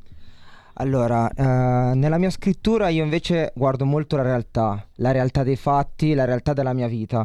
Quindi appunto U-Power, prendo per esempio U-Power molto banalmente, ehm, racconta appunto come hai detto te di un giovane ragazzo operaio, che sono appunto io, stanco della solita routine, ma non che voglio sputare sul fatto che essere operaio è di bassi fondi non va bene, non vale niente, ma aspirare sempre a avere degli obiettivi. Cioè io di quei ragazzi che a 20 anni si accontentano di fare il loro, il loro attore, poi vanno al bar, si bevono tre birre, vanno a casa, dormono il giorno dopo uh, uguale, senza avere un obiettivo, sperando in qualcosa come un figlio che gli cambi la vita. Cioè, secondo me eh, bisogna avere degli obiettivi per migliorare anche questo mondo, capito? Se invece siamo sempre là a sperare che cada il la cicogna o il sogno dalla, dalla, nuvola, non siamo niente. Appunto, la realtà, io scrivo molto la realtà della mia vita e U-Power, appunto, è una canzone spinta che eh, spiega quanto voglio uscire da questa, da questa vita che ho adesso. E non che mi fa schifo, eh, però che voglio cambiare. Cioè, il mio sogno non è fare l'operaio e diventare caporeparto, il mio sogno è diventare un cantante, fare rap, anche se io mi alzo la mattina e sono contento di fare l'operaio, perché con i soldi che guadagno facendo l'operaio, poi vado eh, in studio, prendo i vestiti nuovi, vado a fare live, ho la benzina per andare a Torino per fare un nuovo live, tutto così, avere degli obiettivi. Noi di vent'anni dobbiamo mangiarci il mondo, se non ce lo mangiamo noi, chi, cosa, cosa, dobbiamo fare? Chi, chi deve farlo? Un politico di 70? È dura. Eh signori, che ne pensate? Se avete qualcosa da dire potete anche irrompere dentro, eh, chiamando 0266203529, inviando Whatsapp al 346 642 7756. A 20 anni bisogna davvero mangiarsi il mondo, spaccare il mondo, noi dicevamo ai nostri tempi. Eh, non è semplice anche perché mh, cercano di anestetizzarvi, eh, ad esempio col reddito di cittadinanza, faccio un esempio stupido, ma qui se ne certo, parla certo. da mesi. Eh, importantissimo in certe zone dove davvero non c'è il lavoro e bisognerebbe portarlo, non il reddito di cittadinanza, portare il lavoro, eh, a, volte, a volte è veramente una specie di droga eh, che ti do il reddito di cittadinanza, stai lì buono. E anche questo, secondo me, è importante, ribellarsi anche a questo, dire no, io voglio qualcosa di più non più reddito di cittadinanza, qualcosa di più nel senso che voglio il lavoro, eh, voglio avere delle soddisfazioni, voglio spaccare il mondo, voglio veramente essere protagonista di questo mondo. E questo naturalmente è uno degli auguri più importanti che facciamo eh, per questo nuovo anno 2023, riuscire a spaccare il mondo, ma nel nostro piccolo avere piccole soddisfazioni, cercandocele certo, certo. però ogni giorno nella vita di tutti i giorni, ribellandoci anche certamente con una ribellione naturalmente entro certi limiti, ma a volte vedi che con un pezzo si può veramente certo, spaccare il mondo. Certo. E, e signori, stamani stamani, nel senso di questo pomeriggio, però stamani si chiama lui. Ma perché cazzo ti sei fatto chiamare stamani? Questa è una domanda, sei, sei proprio cattivo. Eh. niente, non, non ho un reale motivo. Mi piace stamani e niente, mi sono alzato una mattina e ho detto da stamani facciamo musica e quindi è così. no, gliel'hai, gliel'hai, chiesto Mariniello perché, perché no. uno dice perché cazzo ti chiami Mariniello? Eh perché mi chiamo Mariniello, dico devo fare? Cioè, non hai osato chiedergli no, questa cosa? No, perché... No. Quando ci siamo lei. conosciuti è stata una di quelle cose che ha detto non mi chiedete mai eh, infatti. mi sono inguaiato sì. niente perché la mattina allora in bocca è vero è vero assolutamente sì chi la vive naturalmente e non dorme tutta la mattina perché c'è il reddito di cittadinanza Dove troviamo questi artisti? Perché lo sapete, cari amici ascoltatori, poi mh, siete voi che dovete ingranare la marcia, siete voi che dovete scegliere o la solita musica di Radio DJ, di Radio Italia, di Radio Dimensione Suono, quelli che ti fanno il lavaggio del cervello, perché quegli artisti, quei 10, quei 20 che girano ogni giorno, li devi comprare assolutamente, li devi scaricare. Poi la canzone dopo tre giorni la butti nel cesso, ma se- l'importante è che fai parte di, di questa congregazione di persone, tutti lì allineati. Oppure, oppure ci sono questi indipendenti che parlano davvero della vostra vita, che parlano eh, di tutto ciò che accade anche a voi e, e se non in questa, nell'altra canzone, eccetera, sono certo che trovate parte di voi. Dove troviamo questi artisti? Cominciamo dalla Erika, cosa bisogna scrivere per riascoltare le tue cover e avete sentito prossimamente arriverà anche qualche cosa di Sì. originale. Eh, allora, Erika Mariniello su YouTube e poi Erika Mariniello su Instagram, anche Spotify. Facile. Facile. Perché si chiama Erika Mariniello? Perché si chiama così, Eh, scusa, sono ma guarda un così. po'. Chiedetelo al papà. Stamani, stamani. Vabbè, stamani a me mi potete trovare su tutte le piattaforme digitali, iTunes, Apple Music, Spotify soprattutto, anche su YouTube se volete vedere anche i video che facciamo, perché non- in ogni canzone c'è anche un video, spesso e volentieri, che anche lui porta un messaggio, non è che i video si fanno a caso come con la, con la Erika La Vie Belle, non a caso abbiamo, fatto il duo- abbiamo portato il Duomo nel video, è stata una roba eh, strutturata e studiata perché il Duomo è vintage perché è vintage, ma è così vintage che è sempre moderno, come questa canzone, perché è vintage perché è di Pitbull 11 anni fa, ma suona moderna come adesso. Quindi nulla è al caso, nulla è fatto così, tanto per, soprattutto nell'arte. E la musica è arte. Ah, su stama- comunque sì, stamani, dove volete, stamani, stamani mi trovate. Ovunque. Da stamani a stasera. Per essere sicuri eh, di ritrovarli, eh, Stamani e Mariniello scrivete perché salta fuori ancora più facilmente questa coppia eh, importantissima in questo momento musicale. La vie belle, Stamani e Mariniello.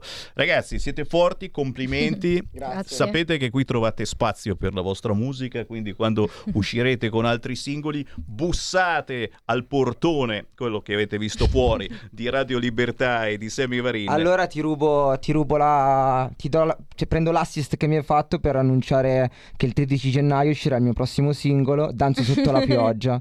Eh, si chiamerà Danzo sotto la pioggia su tutte le piatt- piattaforme digitali, eccetera, e poi in futuro uscirà anche il video. E vai. E niente, mi hai dato l'assist, allora la- hai, la- fa- hai fatto benissimo. ciao Erika, ciao Stamani, sempre Ciao. musica. Alla Ciao prossima. ciao, ciao. Ciao. ciao. Qui Parlamento.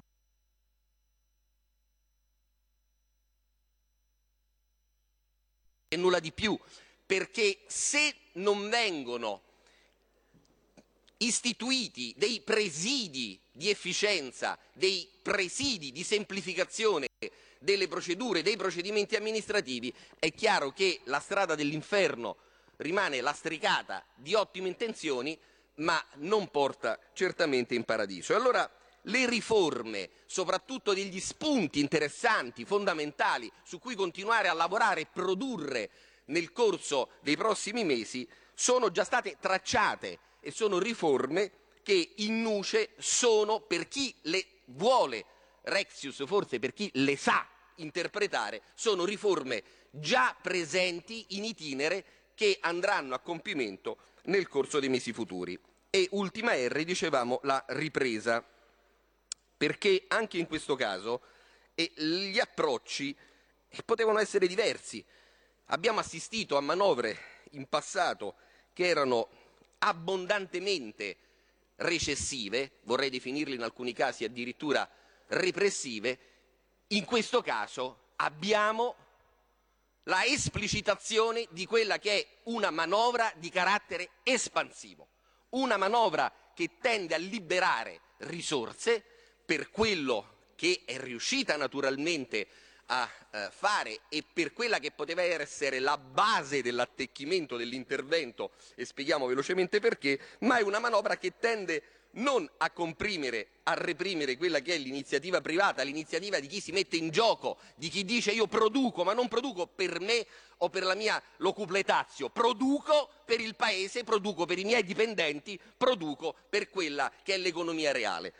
E a che cosa ci stiamo riferendo? Ci stiamo riferendo a quelle che sono state le polemiche, andremo per flash naturalmente per non tediare troppo l'Assemblea, dando per scontato che tutti abbiamo avuto modo di conoscere non solo il testo base ma il testo emendato, andiamo a riferirci a quelle che sono state indicate come addirittura delle note dolenti e non delle note di progresso, non delle note di innovazione all'interno della manovra. Questa è una manovra, come è stato ricordato questa mattina eh, dal dal nostro relatore, l'onorevole Cumaroli, è, Cumaroli, è una manovra che oscilla tra i 32 e i 34 miliardi che però già hanno e avevano una destinazione politica vincolata, perché è stato chiesto nel corso dell'ultima campagna elettorale un mandato e su quello, anche su quello, la gente ha votato, i cittadini hanno conferito quella delega, ossia che buona parte di quelle risorse, due terzi di quelle risorse, fossero destinate direttamente a quella che era la emergenza dell'energia. 5 miliardi vanno per il taglio di tre punti del cuneo fiscale.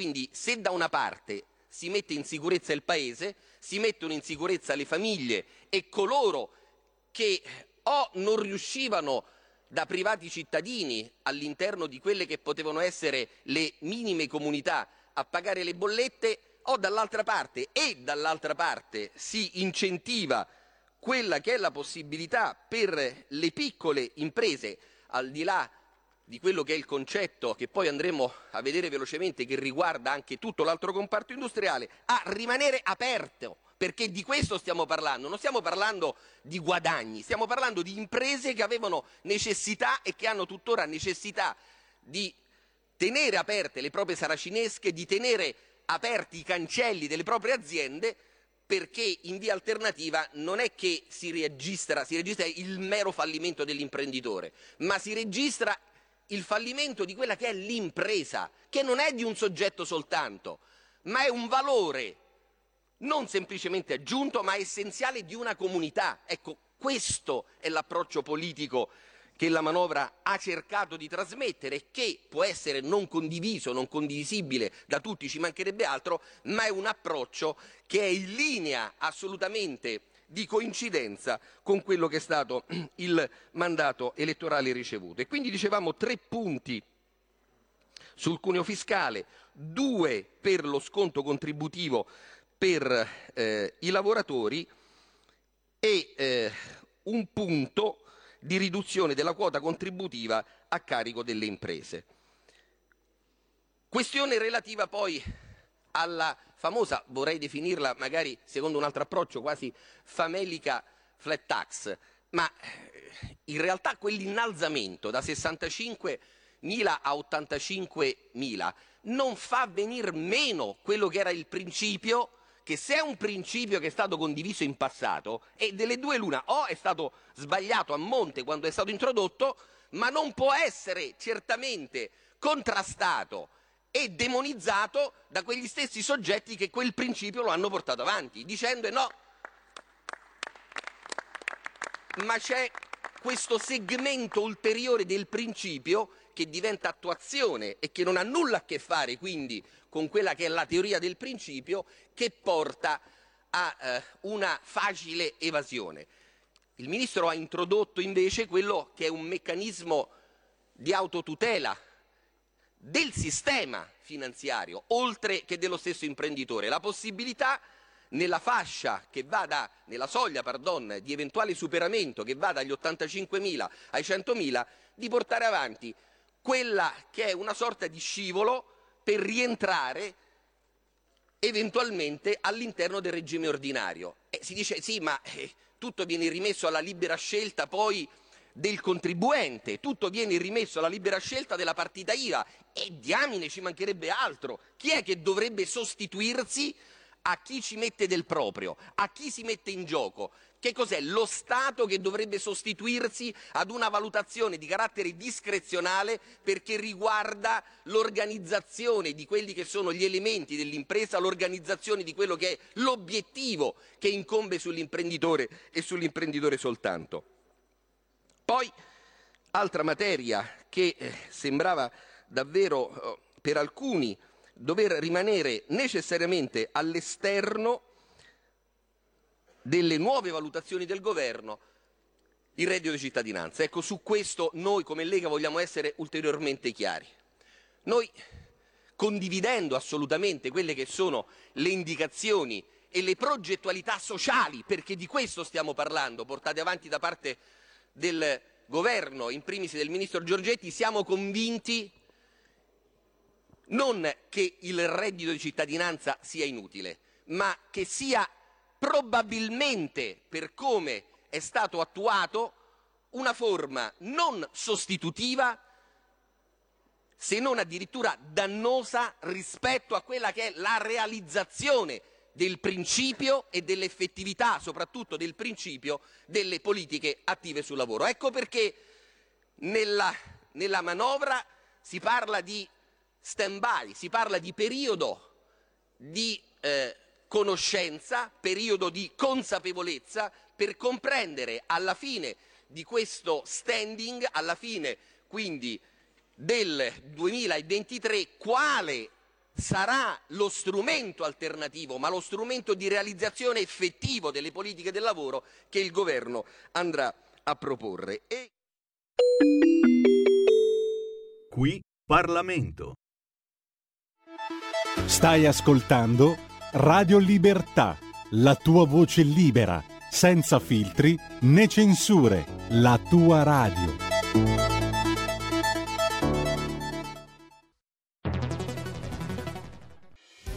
Quotidiano di Sicilia, il quotidiano d'Italia, l'informazione che ribalta i luoghi comuni, una vera visione dei fatti, l'Italia vista da sud.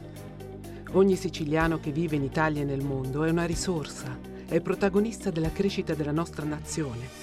Dai forza alla crescita della nostra isola, abbonandoti al QDS digitale più archivio a soli 99 euro annui. Quotidiano di Sicilia, il quotidiano d'Italia una scelta di valore. Stai ascoltando Radio Libertà. la tua voce libera, senza filtri né censura. La tua radio.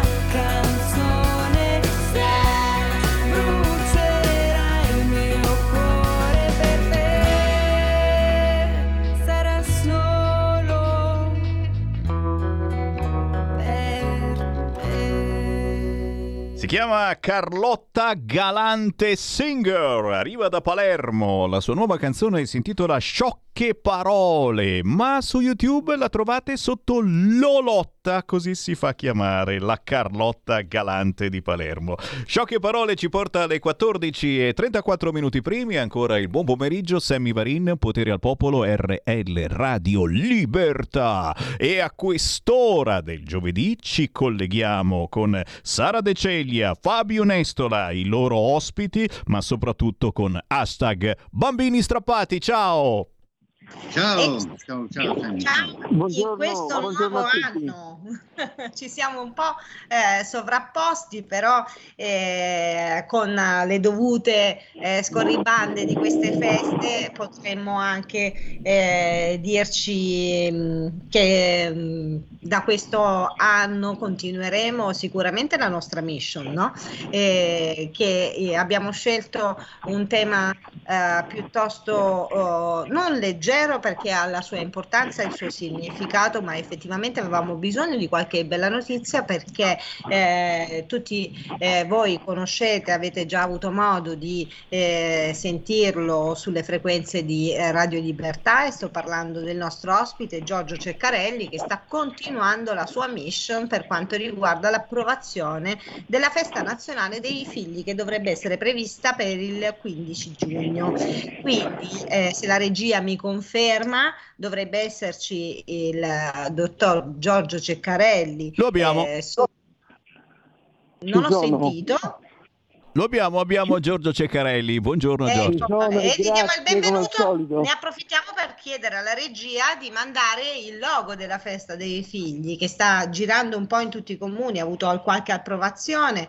11 E comuni, eccola 11 qui, comuni. festa nazionale dei figli 15 giugno. E diamo il benvenuto a Giorgio Ceccarelli che sicuramente avrà qualche novità, no? Sì, sì, buongiorno a tutti e grazie per l'ospitalità, per l'invito, sei sempre una ragazza donna straordinaria. Io sono eh, molto molto felice perché è stato presentato un disegno di legge il 28 dicembre dal senatore Andrea De Priamo grazie al, eh, per alla grande collaborazione di una consigliera comunale del municipio nono, Laura Pasetti, che eh, gli ha presentato questa mia eh, richiesta che è partita il 15 giugno del 2010, quindi sono 12 anni. Due anni fa era stato presentato questo disegno di legge anche dal senatore Pillon ed è rimasto purtroppo nel cassetto. Lui è decaduto dal- dall'incarico che non è stato eletto e quindi è decaduto anche il disegno di legge. È stato ripresentato chiaramente con qualche modifica anche col titolo e quindi mh, eh, si prevede che è imminente la votazione. Una cosa che più mi dà fastidio perché ho, ho letto notizie e commenti di persone eh, di sinistra e non di sinistra che in pratica dopo la festa del papà, della mamma e dei nonni ancora c'è chi dubita se sia giusto o no fare anche quella dei figli. E poi parliamo di parità, di par condicio. Io dico, non, solo in Italia non c'è la festa dei figli. Vi dico una cosa che non sapete di sicuro. In Tunisia sono stato quest'anno, c'è il Ramadan. Alla fine del Ramadan, il primo giorno dopo la fine del Ramadan, fanno la festa dei figli. Quindi è una festa mondiale che non ha colore politico, non ha religione, non è niente. È la festa dei nostri figli, come si fa a votare contro, a criticarla? Che io, io ho messo un post molto simpatico, io accetto le critiche solo di chi rinnega la- le feste del papà, della mamma e dei nonni. Allora lui può parlare, perché già rinnega le altre tre feste. Ma se nella famiglia ci sono anche i figli, questi non sono soprammobili, sono membri, sono componenti di una famiglia. Allora diamo parità anche a loro. Se ci sono, o le- eliminiamo le tre feste, oppure facciamo tutte e quattro. Cioè non mi sembra una cosa così fantascientifica. Mi dispiace soltanto che ci ho messo 12 anni per arrivare Ascolta Giorgio, che eh, sono, sono Fabio, ascolta Giorgio, voglio farti una domanda un po' eh, polemica e poi voglio innanzitutto che tu spieghi già ai nostri ascoltatori dove è già stata approvata, non stai parlando di un salto nel buio, ci sono alcuni comuni in Italia che già hanno No, approvato 11 questa, questa- questa norma, eh, però la domanda un po', un po' polemica è se puoi raccontarci quali sono gli ostacoli, quali sono le motivazioni per, per votare contro. Una motivazione che parla di costi? È molto costosa questa, questa, eh, l'istituzione di questa domanda. festa? Oppure le motivazioni sono di discriminazione, di eh, destabilizzazione della famiglia? Sarebbe il contrario, no? E abbiamo visto alcuni ostacoli, da alcune parti si parla di abolire la festa del papà per non discriminare i figli che hanno due mamme, oppure di abolire la festa della mamma per non discriminare i figli che hanno due papà, sono delle proposte ventilate. In questo caso, quale sarebbe la discriminazione per i figli, la destabilizzazione della famiglia? Quali sono le risposte negative che hai ottenuto? Allora, io intanto faccio la premessa che il primo comune italiano che ha votato all'unanimità la festa dei figli è il comune di Latiano in provincia di Brindisi, grazie alla all'assessore alle politiche sociali Cristiana Teodora Rizzo ed è stata la pioniera politica di- dell'Italia. È stato il primo comune che l'ha votato e tra gli altri per- per- ci sono un- comuni molto importanti come Guidonia, Montecelio, Alatri, Grottaferrata, ma anche i paesi della, della Calabria, del- de- dell'Emilia, Apecchio, ce ne sono tanti, 11 sono tanti, tutti hanno votato all'unanimità tranne, tranne il comune di Ancona, guidato dal PD e da Azione, e l'hanno bocciata. Cioè io non so con quale coraggio un sindaco, una sindaca, non mi ricordo il nome, che ha figli e che avrà nipoti e che magari azione al partito azione ci saranno anche loro che hanno i figli, con quale coraggio hanno bocciato la festa dei loro figli e dei figli degli altri, quando questa festa è a costo zero, cioè non costa un euro allo Stato italiano, forse gli costa la targa che devono dare un premio, devono dare un premio ai figli dell'anno perché ci sono delle motivazioni in questa festa, non è soltanto la festa per dare un premio al figlio più meritevole o alla figlia più meritevole dell'anno, ma noi vogliamo questa festa perché si devono accendere i riflettori. Almeno l'anno per 7-8 giorni consecutivi sui problemi che hanno i figli in Italia, che si trovano, il bullismo imperante nelle scuole, nelle città, l'alcol, gli stupri, cioè tutte cose, la, la, la, la mala gioventù, cioè tutte queste cose molto negative della gioventù di oggi debbono essere supportate da elementi positivi, da figli positivi, figli di ragazzi meritevoli, bravi, che vengono anche premiati pubblicamente. Se noi accendiamo la radio, vediamo la televisione e parliamo solo di fatti delittuosi che riguardano i ragazzi, i figli. Non c'è, magari è raro che si parli di un figlio che si adopera per gli altri, un volontario, qualcuno che fa delle azioni meritevoli per gli altri, non se ne parla mai. Con questa occasione, per la festa dei figli, si parlerà anche di questo. Se fate, avete presente la festa della donna, non si parla delle donne che stanno bene, si parla delle donne violentate, delle donne stuprate, che subiscono violenza, che sono disoccupate, che hanno tre figli in casa e non lavorano, e magari non i soldi per andare avanti. La festa dei lavoratori non si parla di quelli che lavorano, si parla dei disoccupati, di quelli che muo- muoiono sul posto di lavoro. Questa è la, è la, è la- la grande ehm, opportunità per queste feste, parlare dei problemi di quelli che stanno messi male. E i figli purtroppo in Italia crescono male anche per colpa dei genitori, anche per colpa delle scuole, anche per colpa del sistema, dello Stato italiano che purtroppo è in uno sfascello continuo, lo vediamo ogni giorno sui giornali, non sappiamo più come granare gli occhi per vedere la differenza quando eravamo giovani noi, come adesso sono, vivono questi problemi i giovani di oggi. Io le- le- la motivazione della bocciatura, quello che tu hai detto Fabio è allarmante, eliminare la festa del papà, della mamma perché ci sono famiglie con figli che hanno due mamme e due papà. Cioè, ma qui stiamo alla follia vera, è una follia pura, come quella che voleva togliere il crocifisso in classe perché ci sono i giovani musulmani e per non eh, dare fastidio alla loro religione. Ma stiamo alla follia vera, cioè le tradizioni nostre, la cultura nostra, il rispetto di quello che noi siamo, cioè dobbiamo metterlo sempre nel dubbio per, per le strane ignoranze che non vengono prese minimamente di quello che si fa.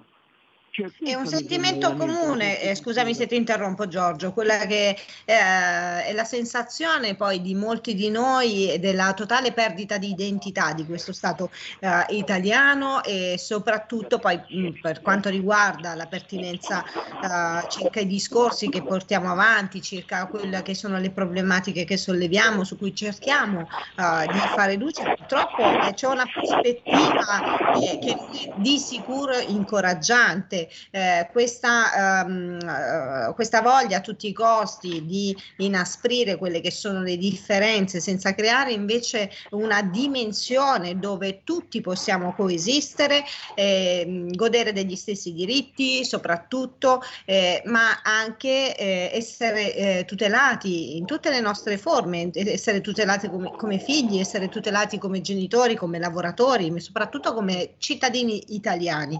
Questo eh, includendo ovviamente chi anche immigrato da altre terre eh, è arrivato in Italia e si è eh, conformato, diciamo così, a quello che è il, eh, il nostro paese, quindi eh, che lavora a tutti gli effetti, eh, si, eh, si comporta e gode della cittadinanza italiana. Questo deve essere un inciso proprio perché non vogliamo ulteriormente gravare su quella discriminazione che invece alcune sfere politiche stanno utilizzando eh, in delle forme eh, anche piuttosto aggressive per quello che abbiamo potuto sentire e vedere anche arco- nell'arco, nell'arco di questi anni in sostanza. Quindi ehm, tu che sei un po' eh, anche nell'ambiente, sei lì a Roma, eh, vivi proprio la centralità no, di quello che sono eh, i palazzi del potere. Per te eh, la sensazione è quella che mh, ho anche io, che ci sia proprio una mancanza di volontà nel cercare di eh, sistemare la questione sociale, mh, se possiamo definirla così. Io sono romano e Roma lo sanno tutti i romani, i veri romani, che Roma è una città aperta a tutti con l'unico limite che non devono rompere e dico rompere per estendere tutte le rotture che possono creare le persone che vengono a Roma che anziché approfittare di vivere nella città più bella del mondo usano eh, il loro corpo, la loro mente per fare del male agli altri. Quindi Roma è una città aperta a tutti. Per quanto riguarda queste divisioni che vengono create cioè discriminando uno o l'altro è una follia perché la politica italiana dovrebbe unire, non disunire. Se c'è in una classe, in una scuola, in una famiglia in uno Stato delle differenze, queste differenze non è che vanno, vengono- vanno eliminate per non fare torto a nessuno, sono quel nessuno che deve unirsi a quelli che invece ha- usano una regola che è quella della famiglia.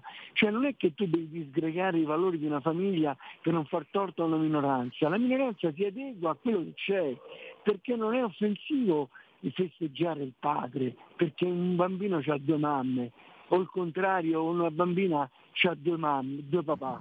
Ma è una follia pensare che tu devi discriminare tutti quanti per non scontentare una persona, devi educare quelle persone che esiste una realtà che è questa, che non si può modificare per non, dare, non far torto, ma che non è un torto. È un, è un- dato di fatto, è una realtà, è una, è una- una- una realtà storica consolidata, non è che uno deve ribaltare la sua cultura per non fare torto agli altri, ma il torto non esiste. Esiste una cultura che è questa, se non ti piace la cultura devi avere una tradizione della cultura che tu vuoi, solo tu vuoi, te la consentono. Ma non è possibile che uno, come quelli che magari contestano la religione, e che ma nelle loro nazioni ce ne esiste una sola. Qui tutti i musulmani, tutte le religioni sono libere, aperte, basta sempre che non fanno danni a nessuno, tu puoi professare la tua religione come ti pare.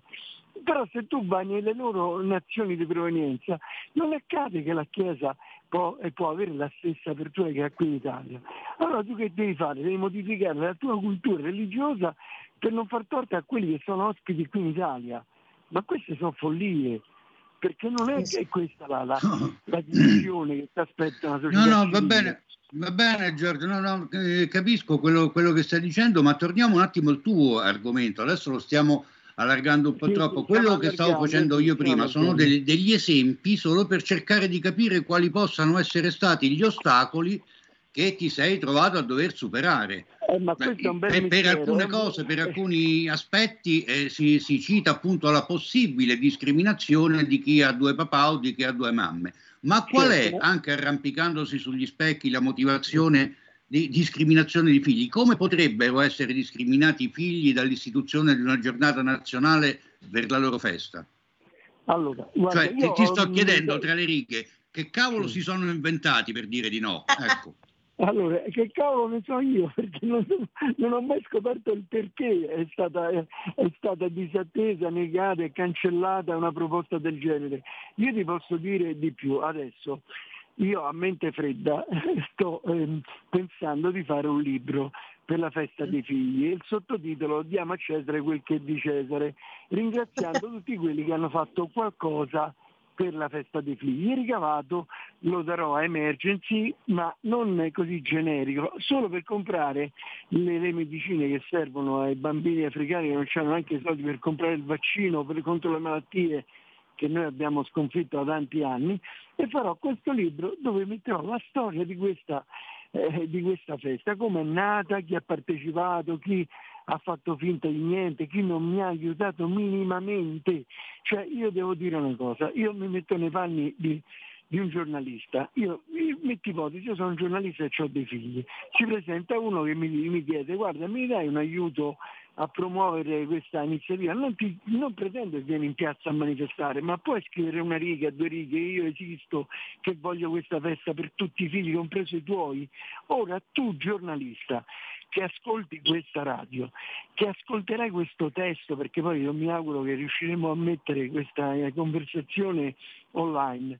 Io dico, tu giornalista che c'hai dei figli, ma non ti vergogni che non hai fatto mai niente, che se ipotesi tra dieci giorni ci sarà la festa dei figli e il 15 giugno tu sarai costretto a festeggiare tuo figlio perché è la sua festa e non ti vergognerai guardandoti allo specchio che chi l'ha ideata e promossa, ti ha chiesto aiuto e non gliel'hai dato. Cioè, ma non ti senti un verme, uno stronzo? Cioè, come ti devi sentire?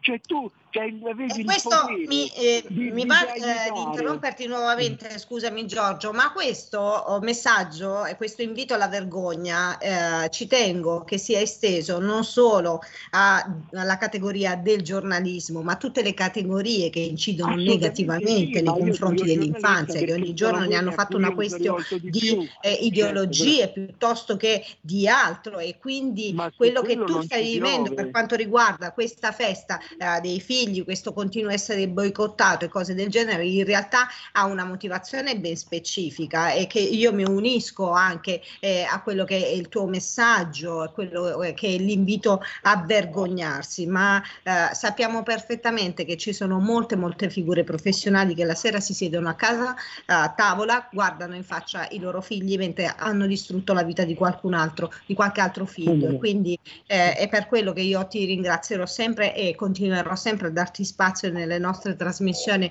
in modo tale che tu non rimanga isolato come tanti di noi, perché questo è un altro grave, gravissimo fattore eh, in, eh, nel terzo settore, diciamo così.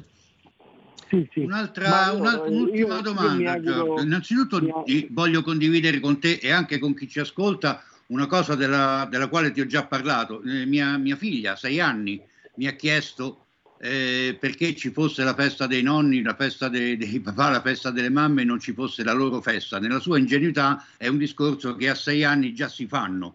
Ma la domanda che voglio farti, tu lo sai, te ne ho già parlato di questa cosa, ma eh, la domanda che voglio farti è un'altra. Ad esempio, Latiano, Latiano il primo eh, comune pioniere, diciamo, che ha Sì, approvato, che ha tracciato questa strada, eh, riconosce questa, questa festa. Non trovi strano che i bambini che nascono a Latiano o in qualche altro comune che adesso ha approvato la, la festa per i figli godano di alcuni diritti e i, comu- e i bambini che nascono in altri comuni d'Italia no? Quindi la differenza fra approvarlo in alcuni comuni e non volerlo approvare a livello nazionale non è una discriminazione per altri bambini? Ma assolutamente, ma io ti posso fare un paragone, un esempio semplicissimo. Io ho sempre sostenuto che una legge del genere riguarda i figli, non gli adulti. Ora i figli non sono mai stati interessati con un dato statistico, quanti figli in una classe, in una scuola, in una classe di 20 persone, alzate la mano, vorreste voi la festa dei figli? Quei 20 ragazzi alzerebbero tutti e 20 le mani, ma io non posso dimostrarlo, però casualmente un anno fa sono stato a Caltagirone in Sicilia dove c'era un convegno sulla legalità e c'era Scarpinato, c'era, mh, c'erano i magistrati più importanti di, di contro la lotta alla mafia e invitato insieme a Gassani dell'AMI, gli avvocati matrimonialisti e io beh, mi hanno detto tu che porti avanti la festa figli dove c'era una sala enorme di questo cinema e, eh, tu vuoi ci, ci teniamo e tu parli anche di questa festa qui, se vuoi il microfono, e mi hanno dato il microfono e ho parlato.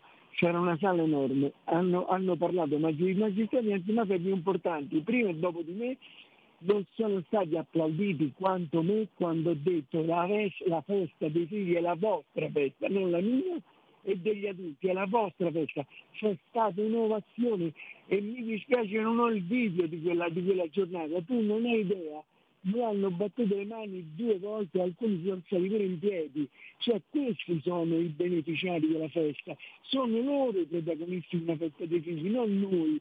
Allora perché devi negare ai figli questa voglia di festeggiare anche loro insieme agli altri? Cioè questa cosa mi ha, mi ha- dato un impulso mostruoso quando ho visto questo risalto pazzesco questi giovani che ah, mi hanno fatto la ova, hanno boato, non si aspettavano che io parlassi della festa dei figli e quando l'hanno sentita, sì, sì, tutti urlando, ma questa, questo è il senso della festa dei figli. Ma vi rendete conto che se voi andate a, a casa vostra, in un palazzo, al condominio, a un ragazzo, ma tu vorresti anche tu, dopo la festa del papà, della mamma e dei nonni, anche tu vorresti la festa nazionale, che ogni anno c'è la tua festa e puoi festeggiarla, ma tutti dovrebbero così, tutti, nessuno escluso. Allora per quale motivo gli adulti, gli adulti devono negare un diritto sacrosanto dei figli a, a non avere questa festa nazionale?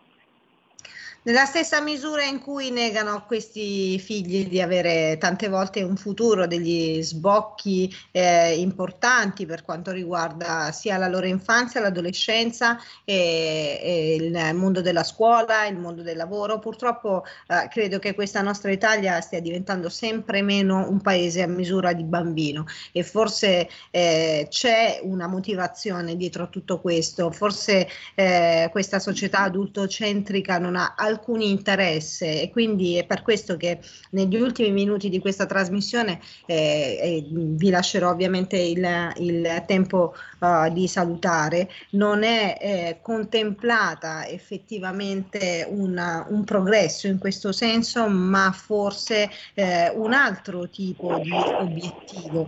Ehm, ma eh, appunto come, con persone come te, come Fabio Nestola, come tanti altri che orbitano eh, intorno eh, a questi, eh, a questi fenomeni ovviamente possiamo eh, continuare a lottare a che ehm, si, si torni bene o male, quantomeno in uno stato di diritto dove appunto i primi a godere di questi diritti siano proprio i nostri figli. Eh, io eh, ti ringrazio e continuerò, come ti ho detto, a sostenerti, a sostenere eh, anche la festa dei figli, ma soprattutto eh, continueremo eh, scusatemi oggi la voce mi va e mi viene, continueremo a portare avanti quella che è una battaglia totale e totalizzante che stiamo continuando grazie anche a Radio Libertà e quindi ne approfitto per ringraziare la redazione come sempre di darci questo spazio e che dire di più. Uh, prima di lasciare eh, a Giorgio gli ultimi, eh, gli ultimi secondi perché siamo, abbiamo gli ultimi due minuti, chiedo a Fabio di fare eh, la sua conclusione e poi ci salutiamo per rivederci giovedì prossimo ore 14.30 su Radio Libertà. Ma come conclusione, che, che, cosa, che cosa fare nella prima trasmissione dell'anno? Un abbraccio, un enorme augurio a tutti coloro che ci ascoltano, un abbraccio, un enorme augurio a Sammy, eh, un abbraccio, un enorme augurio al, anche per la possibilità di continuare in questi spazi e soprattutto un abbraccio, un enorme augurio a Giorgio e l'augurio di cosa? Di riuscire ad ottenere questo risultato perché poi alla fine di vedere premiati gli sforzi e riuscire a parlarne non solo come mi sono tanto battuto per ottenerlo, ma ospitarti anche in questi spazi per poter dire finalmente l'ho ottenuto. Auguri Giorgio. Grazie Fabio, grazie Sara, grazie alla radio, ma io mi auguro che questo 2023 sia l'anno storico per i ragazzi, i giovani, i figli di tutti e quest'anno finalmente l'Italia sarà una civiltà non, non, sarà una nazione non a civiltà limitata come prima, perché dopo la festa dei figli saremo uguali alle altre nazioni più civili, alle nazioni normali che rispettano eh, i diritti dei figli perché noi abbiamo l'articolo 3 della Costituzione che siamo tutti uguali, tutti uguali in famiglia, noi abbiamo i soprammobili che sono i figli, poi ci sono i componenti che sono i genitori e i nonni. Ecco, io mi auguro che questa festa dei figli elimini i soprammobili in una famiglia e metta insieme i membri, genitori, nonni e figli in un'unica giornata di festa, che è quella nazionale dei figli. Un abbraccio a tutti quanti e vinceremo. E con questo augurio, naturalmente, appuntamento a giovedì prossimo, ore 14.30 con hashtag bambini strappati. Ciao! Avete ascoltato Potere al Popolo.